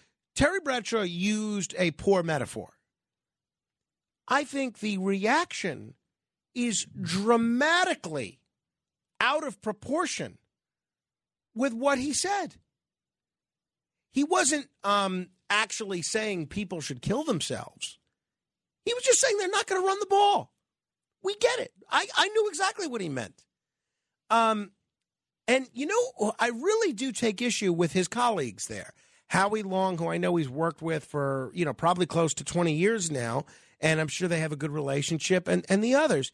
Because you know what I picture it as? You know, when you have a, a little kid and they fall down, they hit their head, they hit their knee, whatever, and the adult around them, if you react, if you go, oh my goodness, the kid starts crying. Um, where if you don't react, if you act like no, that was no big deal, the kid doesn't cry. And we go through this, we see this with Carmine. I think had Howie Long and uh, and the others, uh, Michael Strahan and uh, Kurt uh, Menefee, if they had not made this out to be such a big deal, I don't think there would be this this parade of news coverage on this. I don't think the Twitter sphere would have uh, erupted. I think they would have just moved on. If they acted like this was not a big deal, nobody would have cared. It's the reaction from his colleagues, which I think brought this on. So I don't think he needs to apologize at all. At all. 800 848 9222. What what say you? Todd in New Jersey. Hello. Hey, what's up, Frank? Love the show. Thank um, you. I am so connected to this in so many different ways. I mean, they just got to think of Terry Bradshaw as like kind of a Joe Biden type character, where oh, that's just Terry being Terry, because it really is. I mean, Strahan, thanks for the two Super Bowls, but dude, you got to chill out on this woke overreaction. It's a metaphor, yeah, a bad one. Big deal. Howie, come on. My wife dated him in college. He Oh, is was- that right? He's not that sensitive. Really? Yeah. Yeah, I'm sure. So you agree with me, it sounds like, that the reaction from the guys in studio was bizarre. It was just not. They could just like shake their head like Michael Che and say, oh, "Wow, dude, that's a little rough," but hey, we'll just move on. No, well, I mean, do, but why did they have to react at all? I mean, you know what Terry meant. You know, you, he was just saying they're not going to run the ball. They're not going to. They're, worried. They're worried if they don't overreact, they're gonna cut. They're gonna be the target. Yeah, So yeah. then they just threw Terry under the bus. Right, exactly. For all the woke cancel culture mob to go after him, Right. which is BS. It, it is. I mean, I don't agree with Terry's politics, but Well, I don't even know his politics. What what are his politics? He said a lot. He said things in the past, uh, you know, about I would say BLM and a lot of woke stuff. Yeah, well, so you know what? I, Politically, it I makes, think he leans to the left, but I, that that's that's different. That's not football. Yeah, exactly. You know, uh, it makes no difference to me what his politics are. You know why? Because when I watch the uh, football games, I don't hear him talking about politics. So that's fine with me, uh, and I don't care what his politics are. But and that's to me not not relevant to this discussion. 800-848-9222. James is in North Carolina. Hello, James. Frank Morano, good morning. This is your old friend James. Hey, James Toto. How are you, my Yes, brother? sir. It's great to hear from you. Good, it's good to hear from you too. I mean, they are they are blowing this way out of proportion. I mean, does does even media remember that Terry Bradshaw suffered from depression? Right, and cancer, which is a real thing. And, and yeah, and eh, all of a sudden, because the sensitive people are out there going, "Oh my God, he mentioned suicide," it would say, you know, what he's really saying is that, you know what? Hey, look, the guy likes to throw the ball. The guy wants to throw the ball. All of a sudden, you're gonna, you know, try and run the ball and use somebody else's talent. That this guy is so desperate as a quarterback that he has to show his his prowess as a quarterback and throw the ball all the time. Run run the ball. Football's about variety. It, it's a guessing game to the defense.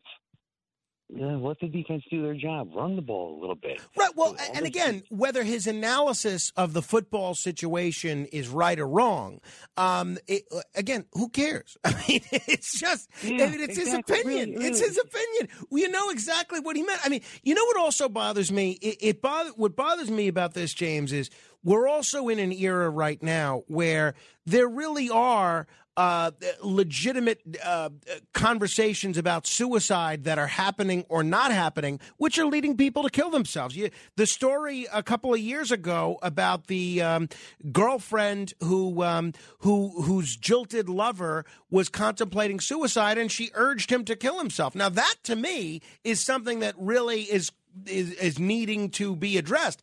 This is nobody's going to kill themselves because of what Terry Bradshaw says. The the football player that he's talking about, the running back that he's going to, is talking about, is not saying, "Oh well, Terry Bradshaw made a remark about me um, preferring suicide to running the ball." It, it will have no effect on anybody. I, I find I think what these guys did, Howie Long and the others, it brings more attention to suicidal, um, you know, tendencies if that's possible. Right. No, I, and I agree. But at the same time, it's a comment. He's not pushing anybody to commit suicide. It's showing, you know, look, the guy feels maybe threatened. He feels as if maybe maybe he's afraid. I don't know. Maybe maybe the the the the, the woke left are afraid to say, oh, you know, the guy's afraid to do his job. He'd commit suicide. Oh my! How many times do you t- say to somebody on a job site, "Hey, man, look, man, you're killing yourself out there. Right. But, you know, work smarter, not harder." Right. You know, again, it, it happens all the time. You know, it- it's like when something someone does something uh, foolish. You might say to them, "What are you drunk? What are you on drugs?" You're not actually saying, "Are you drunk or are you on drugs?" You just it's an expression.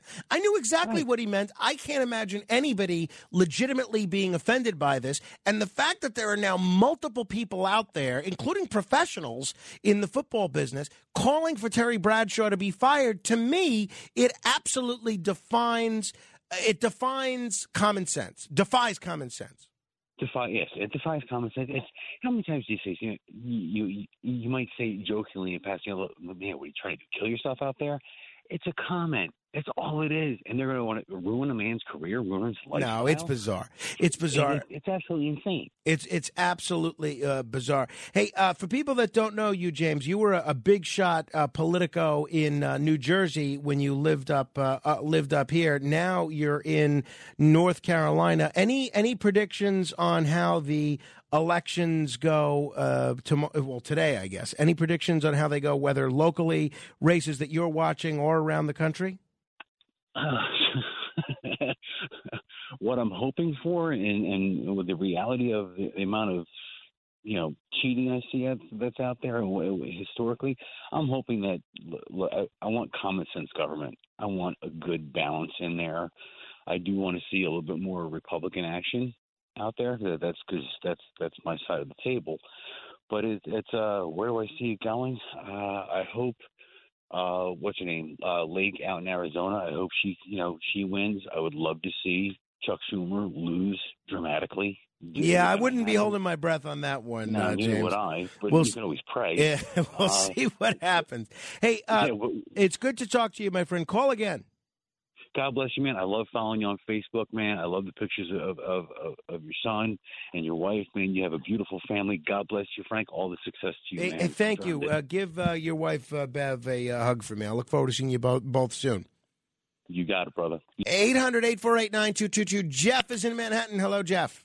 Hey, I couldn't agree with you more. You know, and I love Michael Strahan, so I didn't see this, but I'm surprised anyone there, um, uh, um, you know, would have shown displeasure because they joke around a lot. But, Right. You know, th- That's the kind of environment that that show is. It's fun. It's almost like you're you're watching the game with buddies in a bar or something. yeah, and you know, Frank, they're talking about in politics about how the two sides can't speak to each other. Right. Well, this is why you can't Right. even make a joke. Right. And as long as you're doing sports analogy, you know, talking about sports, uh, I'm a Met fan, definitely a Met fan. But a lot of people say the 1927 Yankees were the greatest team ever, and at at that they had Ruth, Gehrig, Tony Lazzeri. You could look them up, Hall of Fame, and a bunch of other things. You know what they called those Yankee batters? Right. Murderers Row. Right. And you know what what they say when uh, in baseball when there's a guy on uh, third base and you bunt, you're going to be out, but you want to score the runner, score the runner. Right. Suicide squeeze. Exactly, man. You know, it's crazy. And, you know, you want to go back a little bit. One of the funniest and really most benign comedians around was Don Rickles. He couldn't, uh, he couldn't, you know, have a career right now. And they just had the 20th or 40th or something anniversary. You remember the movies Airplane with Kareem Abdul-Jabbar, Leslie Nielsen? Sure, of course. I love those films. ma- they said they couldn't make those movies today. Yeah, you know, we've done those segments before. I think that's true. It is and it isn't. I mean, I see some of the films that come out these days, and some of them are just so incredibly filthy that I think they're much more filthy than anything that you would have seen 20 or 30 uh, years ago. So I think that I think sometimes that's true and sometimes that's not. I can tell you this if Terry Bradshaw made this joke 20 or 30 years ago, I don't think you'd see No. people calling for his firing. That's for sure. And I think that's a shame. To me, this is just bizarre.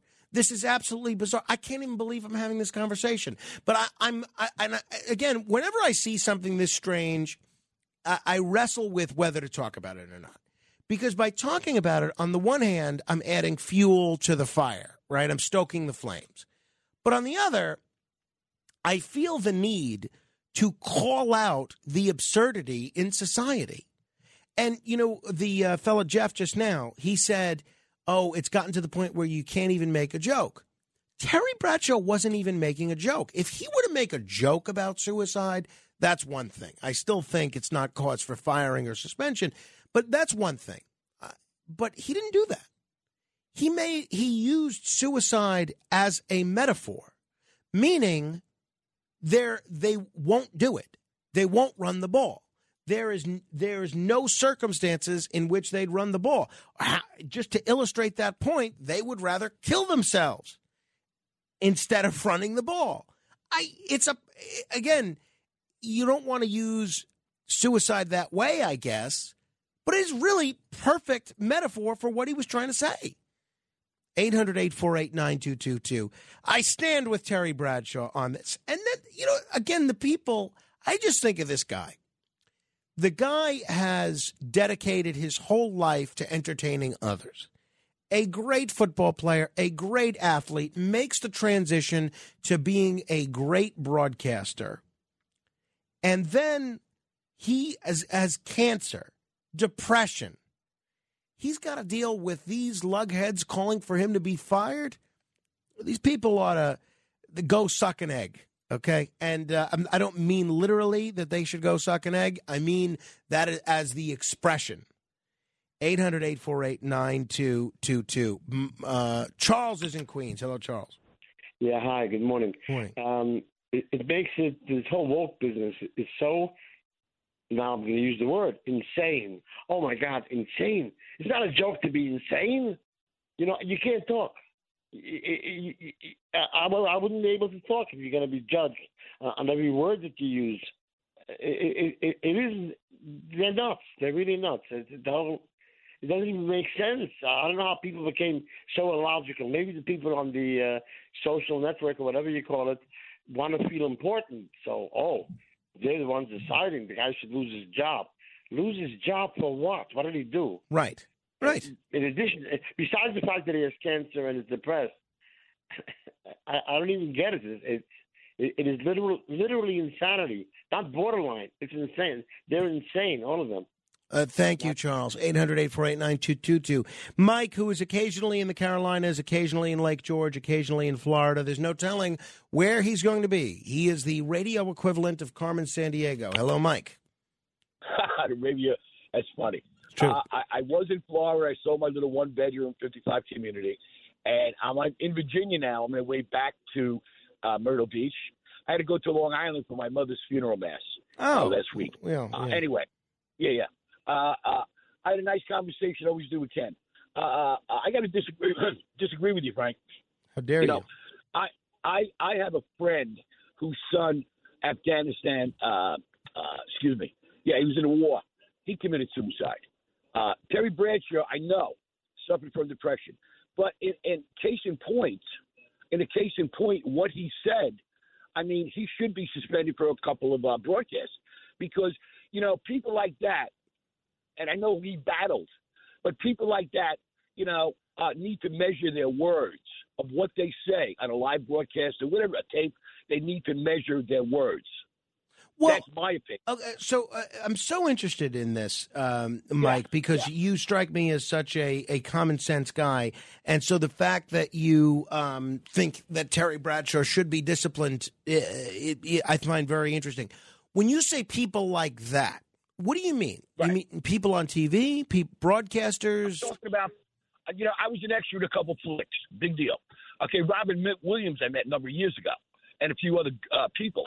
Wh- When you're a celebrity of some sort, okay, and you're speaking, and when you mentioned suicide, uh, you know, he's sort of like, you know, I didn't see the broadcast. I heard, I heard the tape. I just tuned in a little while ago. But you know, people of celebrity status need to measure their words. That that's my point of view. I think uh, he should be. Hey, you know what, Terry? Take a couple of weeks off. Right, right. But, but Mike, but why? Wh- What did what did he say that you feel uh, crosses a line? And what is the line that he crossed? Is it that you can't mention the word suicide? Is that what it is? You can you can mention the word suicide, but in his broadcast, oh, he, he should have committed suicide if he's not going to run the ball or throw the ball, whatever the case is. You know, wrong answer. I'm an old hardball player. You know, whatever. Wrong answer. Right. That's my point. Okay. Uh, well, Mike, thank you. And uh, ba- again, sorry about your mom's passing. He did not say, oh, he should have committed suicide. Listen to what he says. What he says was he would rather commit suicide than run the ball. Um, he's basically using the metaphor of suicide to describe that running back's motivations and his desire to run the ball. I think it, it, I, I, you know, I don't think he has anything to apologize for. Listen again. I want to see Conner not- get involved. they're not I want gonna to run. see. Well, I'd like to see Conner. They're to not going to do it. happen. They just can't do it. Yeah. Th- Their mentality is throw, throw, throw, throw. I think if this kid ran five or six runs in a row, I think he'd commit suicide or something. They have to throw. Whoa, that's a little dark for this audience. Get yeah. that guy Well, yeah, out of here. little dark for all of us. They just they just don't seem to care anything about the running game. That's the way it is. Well, I, I don't think it's a, yeah. And you know what I like about what Terry Bradshaw did there? After these these hyenas uh, react as if Terry Bradshaw just uh, self-immolated, you know, after they react as if he just I don't know uh, defecated right in the middle of the TV studio. What he did was so onerous and so egregious. The, he clarifies what he says. He says, I just don't think they're going to run the ball. He explains exactly what he meant. I don't think it's inappropriate in the least. 800 848 9222. Tim is in Vermont. Hello, Tim. Hi. Uh, I was thinking of kind of compare, comparing his comment to uh, is it really that serious when, uh, on the other hand, we just let uh, hardened criminals wander the streets and it really doesn't seem to bother anybody? Wait, wait. So you, you're comparing Terry Bradshaw's comments about the running back to putting hardened criminals on the streets? Yeah, it, it, his comment really isn't that. It isn't that serious. Yeah, in no kidding. comparison to the the more serious issues that society has got to deal with. Precisely, Tim. But look, they're not. They're commenting on football games. They're not commenting on criminal justice issues. So I, I find it to be absurd, and it's just so interesting to me what people choose to get worked up about. All right, uh, we're going to give you an opportunity to try and win one thousand dollars if you are the seventh caller right now to 1 800 848 9222. That is 800 848 9222. We'll give you an opportunity to answer 10 trivia questions in 60 seconds. If you can do that, you will win some money. Uh, we'll do the $1,000 minute straight ahead. The Other Side of Midnight with Frank Morano. It's The Other Side of Midnight with Frank Morano. This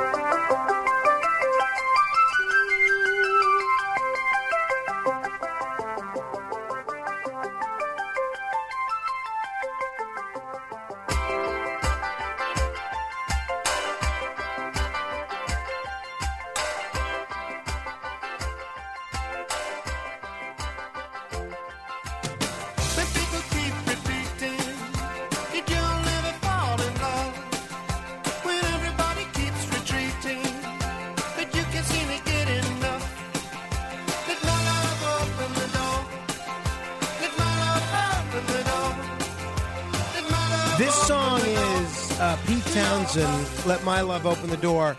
Uh, and you know, it's funny. This song plays in the last scene of a film that I just saw called The Adam Project, which is a time travel movie. And you know that I'm a sucker for uh, time travel films. And it's funny, when it started playing, my wife was in the room and she thought it was Walk of Life.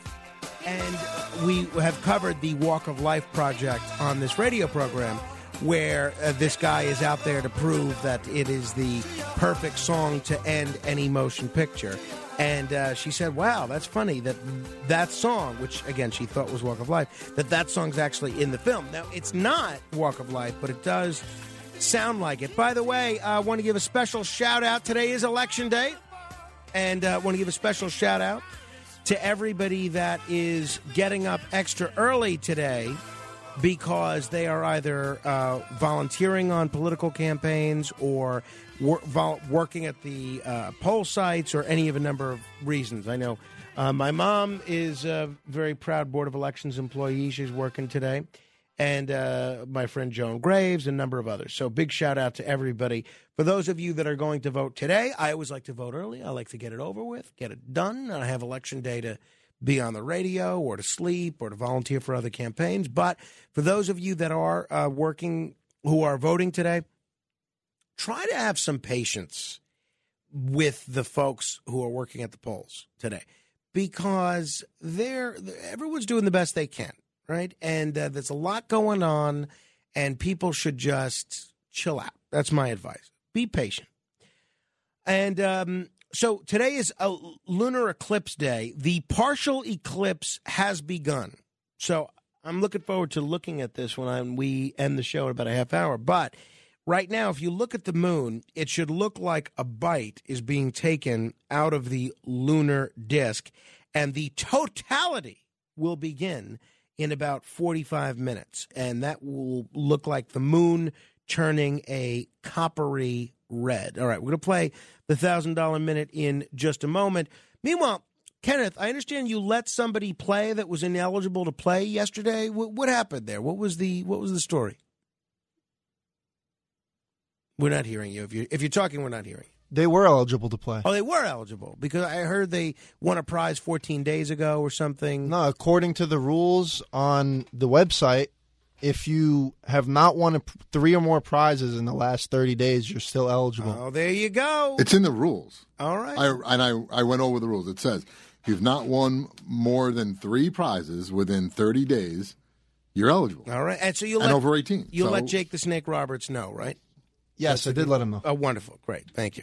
All right. Uh, well, then uh, let us let uh, today's contestant play with impunity. It is time for. The Other Side of Midnight presents It's the thousand dollar minute.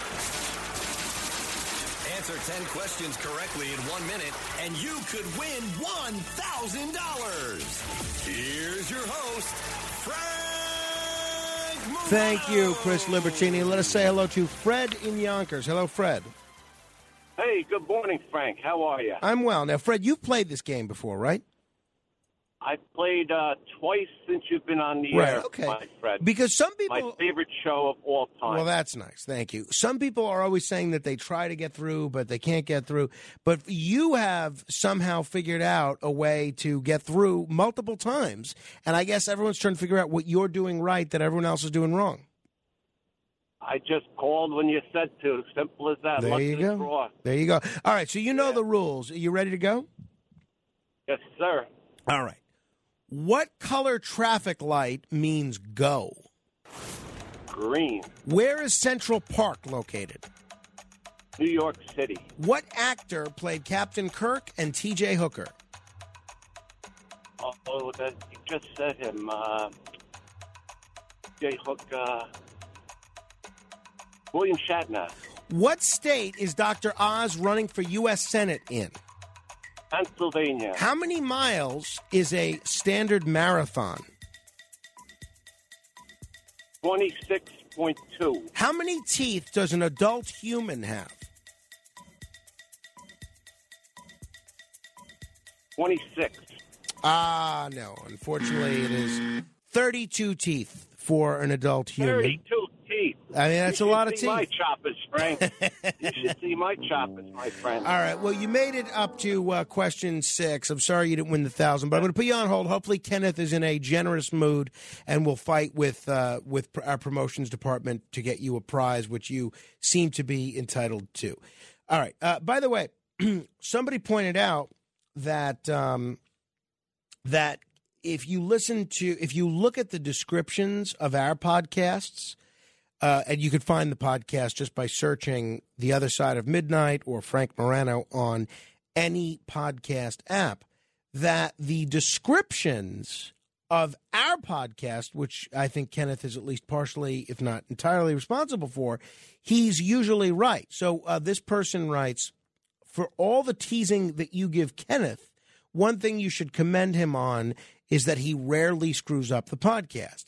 And he points out a couple of the other podcasts that he listens to where they do make mistakes in the description. So that's that's true. I do want to acknowledge that uh, Kenneth usually does his job adequately. I do want to say that. And I do not frequently tease Kenneth, number 1. And if I if anybody gets frequently teased on this program, uh, whether it's Matt Blaze, Kenneth, um, uh, or Alex Barnard, it's only because they're, I know they're all good sports. I would not tease someone on the radio or in real life who was sensitive about certain things or got upset with certain things. Not uh, you know, not by a uh, not by a country mile. You know, uh, so so there's that. Everybody get, and you know who who gets it the worst is me. I, I am very very tough on myself. So uh, it's not as if I'm sitting there casting judgment upon uh, everybody else. All right.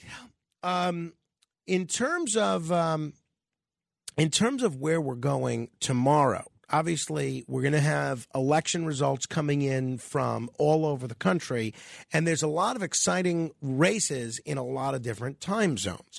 So as these different races, uh, by the time we get on air tomorrow, obviously all the East Coast races will be called, at least the, in, at least in the key races that I'm following. Some may take a few more days depending on the rules that the states have. Pennsylvania looks like that's going to be close. And so we may not exactly know who's won what then in Pennsylvania.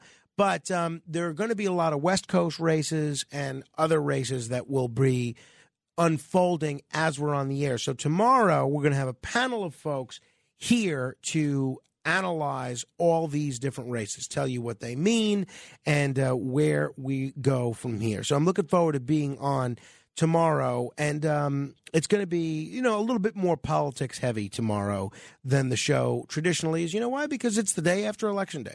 We're going to have a left wing perspective. We're going to have a right wing perspective. We're going to have all sorts of folks here. Speaking of what happened today in history, John F. Kennedy was actually elected president today in 1960, becoming the youngest man elected as president at the age of 43.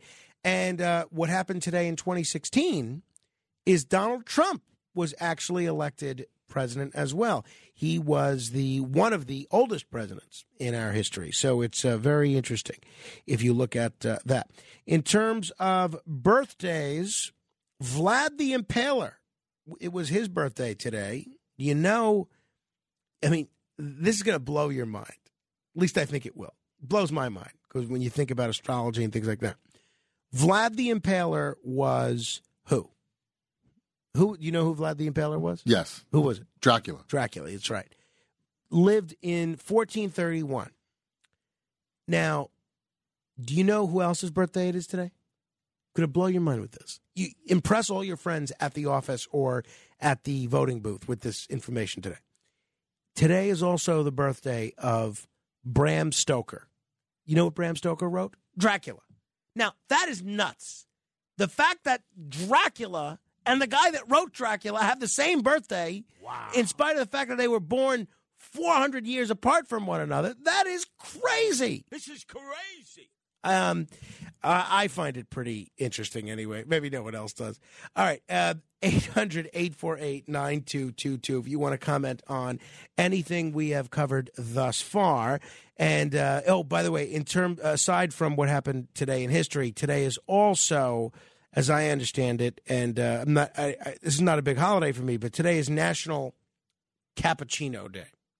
National Cappuccino Day, Election Day, and National Harvey Wallbanger Day. I'd love. eh, Oh, and World Pianist Day. So that's it. Uh, Paula is in Manhattan. Hello, Paula. Hello, Frank. Um, this is kind of weird. Okay. Um, Uh, we like weird. good. this is super weird. Um, I should have called way sooner, but it just occurred to me I was already kind of resigned to the fact that I wouldn't be able to vote, and I want to vote for Lee Zeldin and all the other Republicans because I am a big super Trump supporter. Um, but I have agoraphobia, so I'm kind of petrified to leave my apartment at this point. I've been I was attacked twice because Oh, I wasn't wearing a that. mask like that during the um, lockdown um, period, and that's what led to my developing agoraphobia. I was seriously attacked. Mm, I'm sorry to hear that. That's rough. Yeah, it was bad. Um, I had my glasses broken and my head smashed in, so I ended up with head trauma. So yeah, I think it was because I wasn't wearing a mask. Mm.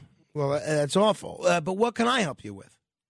Um, whether you could somehow, through all the people you know, I'm up in Inwood, whether something could be arranged so somebody could meet me, you know, at my building and could walk me to the polling station so I can vote. Otherwise, you know, I'll just have to skip it, which well, is sad. Um, so I'm guessing you did not uh, fill out an absentee ballot. No, I did not. Right. I, I thought I heard something. I think it was on WABC that that um, the Republicans had managed to get that um, done away with. No, uh, that no, uh, they didn't, and that had to do with the counting, and that was. Uh, but that that's. Uh, but no, there's there's always absentee ballots if you can't make it uh, to the polls, and uh, Oh. what what I would suggest is that next year uh, that you apply for permanent absentee ballot status. This way, they just send you the absentee ballot to your house. You could fill it out and put it in the mail. Um, you know, Paula, I'm not going to try and find uh, someone to walk you to the polls just because, let's say, someone uh, offers to walk you to the polls and then something happens. The two of you guys get into an accident, or the person turns out to be Oh. a crazy person and, you know, pushes you onto, uh, a you know, onto an oncoming bus or something. I, w- I don't want to play a role in that. So I, I think, in, in I think you may have to. Um, I think you may have to skip this one unless you're you're willing to. Well, what about taking an Uber? Can you take an Uber to the to the polls? Are you up for that? Um, I don't know. Getting into a car with somebody, a stranger, I don't know. At this point, I am really, I am dealing with PTSD that's really bad. Mm. I also went to the green market. Um, this is a separate incident without a mask. Um, the other incident was just w- t- walking on the street um, in my neighborhood, and then the other incident was at the green market. Then a mob formed, and people were screaming, um, eh, "Don't give her any food. Get her, you know, get her out of here. She's Yeah, not wearing well, a mask." well, that's. you I mean, that's just terrible, Paula. But I It's think, um, yeah, I, I don't I want to move to Florida, and I can't afford it. Well, I, I can understand that, Paula. I think uh, your best bet for the elections uh, next June and November are is going to be to go permanent absentee ballot. But I, I don't think there's anything I could do for you this time, unfortunately. 800-848-9222. Daniel is in Nevada. Hello, Daniel. Hey, Frank, what's up, man? I, I'm doing okay. How are you? Pretty good, man. Uh, what is it? Five, four, four hours till the ba- ballots open here in Nevada, or the boxes open, I should say. I well, I see. I don't know what time the, the polls open in Nevada, but that sounds I- about right. Uh, I asked the lady at the voting center yesterday, and she said 7 a.m. to 7 p.m. So that's what I'm going with. I'll go stand in line at 7 o'clock in the morning, sure. All right. Well, great, great. Any predictions for how Nevada goes? Oh, uh, Laxalt for the win, in my humble opinion. I hope. I hope. Well, it's going to be crossed, it's going to be very interesting to see what happens. Anything else you want to add there, uh, Daniel? Uh, yeah, I had something, but I forget. Oh, how do you take a steak? I, I give up. Oh well, Is that a no, joke? I mean, pers- personally, no. No. Oh, like it's not a joke. rare Oh, oh, meat I'm not a I'm not a big red meat uh, eater, honestly, Daniel. I, I do like uh, a tuna steak. I would go medium rare on the tuna steak. Thank you, though, Daniel. Um, by the way, we also want to wish a happy birthday to um, the commissioner of the softball league that I used to play in, Michael Latanzio. He works in the uh, corporation counsel's office in New York City, oh, so hopefully his coworkers will give him a hard time today. And uh, former guest on this show, uh, Richard Luthmann, who was an attorney and then became a convicted felon, and now he's an occasional um, legal analyst on this show. Uh, because most of our legal analysts are convicted felons. Happy birthday to you. And uh, we'll do 15 seconds of fame in just a bit. This is The Other Side of Midnight, straight ahead. The Other Side of Midnight. midnight. It's The Other Side of Midnight with Frank Morano.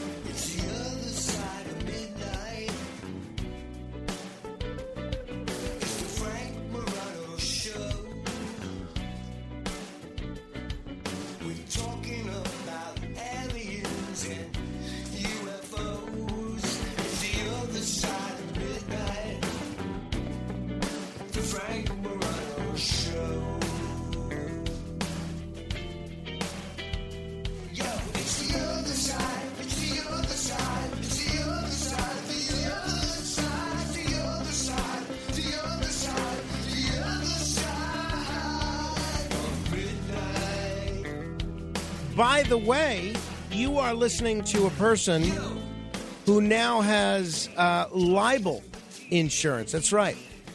My wife informed me the other day that she is adding im- an umbrella insurance policy to our our homeowners. Right? I said, "What does that cover?" And she lists a whole bunch of things, and um, all good things, all things we should have insurance for. And she said, "And if anyone in our household," and she's looking at me, and she says, "Wink, wink," eh, gets sued for libel or slander, and she then stops winking and said, "Most likely you." Then we will be covered for that. So this is always the danger with insurance because now, look, I don't think I say li- libelous things or slanderous things about anybody, but now I feel a lot more comfortable. Right now, I'm maybe a little bit more willing to skirt that line. So, Ted Koppel, I'd watch out if I were you. Right? You may get libeled. So anyway, I, you're listening to someone with libel insurance now through this umbrella policy. So there's that. Hey, uh, over the weekend, I did manage to see a motion picture. This was the one I watched on Friday evening when my wife felt Looper was a little too dark. So we watched a Will Ferrell film called The Other Guys. It's with um, Will Ferrell, Mark Wahlberg, the Michael Keaton, who's great in it, uh, Samuel L. Jackson, and The Rock. It's a buddy cop action film from about 12 years ago. And, um, you know, like a lot of these Will Ferrell movies, it's a little dumb. It's it's not as good as some of the classic Will Ferrell movies like Anchorman, but it's better than some of the Will Ferrell movies. It's uh, sort of the Will Ferrell take on cop movies, right? You know whether you like these kind of films or not. If you do like it, I think it was uh, very enjoyable. I thought it was fun. If you're expecting a super realistic cop movie or a super dramatic action movie, skip this one. But if you're in the mood for a lighthearted uh, cop comedy with predictable humor and a mediocre story, then this is not a bad way to spend 90 minutes. So if you like Will Ferrell and you haven't seen the other guys, check it out. I, uh, I will recommend it. If, if you're a Will Ferrell fan, you know whether you're a Will Ferrell fan or not. Here's a little bit of the trailer to the other guys. Tell me once again why I got on this roof. I chalked that up to bad life choices. In the toughest city in the world, nobody fights crime like these guys. Uh, somebody call 9-1 holy And then there's the other guys. Stop humming that song.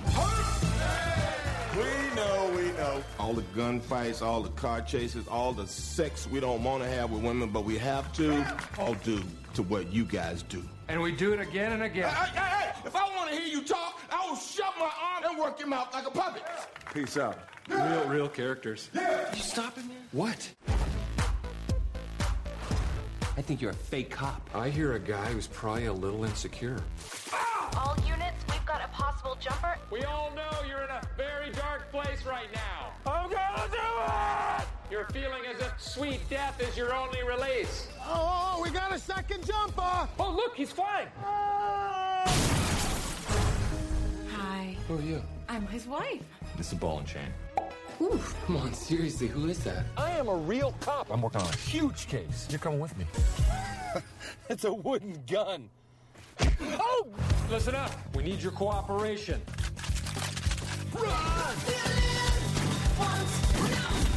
We are doing a lot of property damage. Oh, cool, a helicopter. Where'd you learn to drive like that? Grand Theft Auto. I want to do good cop, bad cop. I come strong, and then you come in. Got it. I want to know everything now. Hey, well, I'll talk to you. You're reasonable. You want to talk to me? Ah! Oh! I thought you said bad cop, bad cop. I am a peacock. You gotta let me fly. Pick another bird. Peacocks, they don't fly, Terry. They don't, do they? Just let him have it, Captain. The other guys. Ah! How do they walk away in movies without flinching when it explodes behind them? There's no way. the movie industry is completely irresponsible for the way they portray explosions. So that gives you a pretty good sense of the entire hundred or so minutes of the film. I enjoyed it, and if you're looking for something lighthearted, I think you would as well. All right, uh, without further ado, let us end this election day portion of the program by giving you an opportunity to be heard for 15 seconds as part of. The other side of midnight. This is 15 seconds of fame. Roger. Yeah, hi. You know how um, the states get to regulate their own how the elections are done. I think that's fine for state offices, but I think federal offices maybe ought to be regulated federally. Well, they can be, and uh, the Constitution gives Congress the ability to do that. Joe. Hey, Frank, great show. Shout out from Mike from Palm Beach. And let's get out and vote. Vote for Lee Zeldin. Vote like your life depended on it. Thank you, Frank. Mike. Good morning, Frank. Frank, if they can't afford bread, let them eat cake. But everyone knows you can't dip cake in your Chef Boyardee. It Just doesn't taste good. Rick. Frank, amazing that uh, Brad, um, Brent Stoker was born on the same day as Brad the Impaler, but you forgot to mention one day, one thing. Today's a bloody moon. Ah, well done, Gary. Wall Street Journal put out a poll saying half of Republicans want to cut back aid to the Ukraine uh, intervention. Margaret Taylor Greene said not one more penny for Ukraine, attacked by Liz Cheney as pro Putin. Daniel. Vlad the Impaler, I think we need a little more of that. I'm pretty sure they could put Trump as uh, Speaker of the House if they wanted to, right? Yeah, anybody. You don't have to be a member of Congress. E. Frank. so, um, Frank, uh, uh, Terry Bradshaw said something offensive about suicide. That means that years ago on your show, when I said that I was flying like an eagle, like in the, the song The Eagles, that I was trying to commit suicide. And finally, David. All right. Uh, this is uh, the other side of midnight. Back tomorrow with election results, election analysis, and your calls. Hope you vote today. Frank Morano, good day.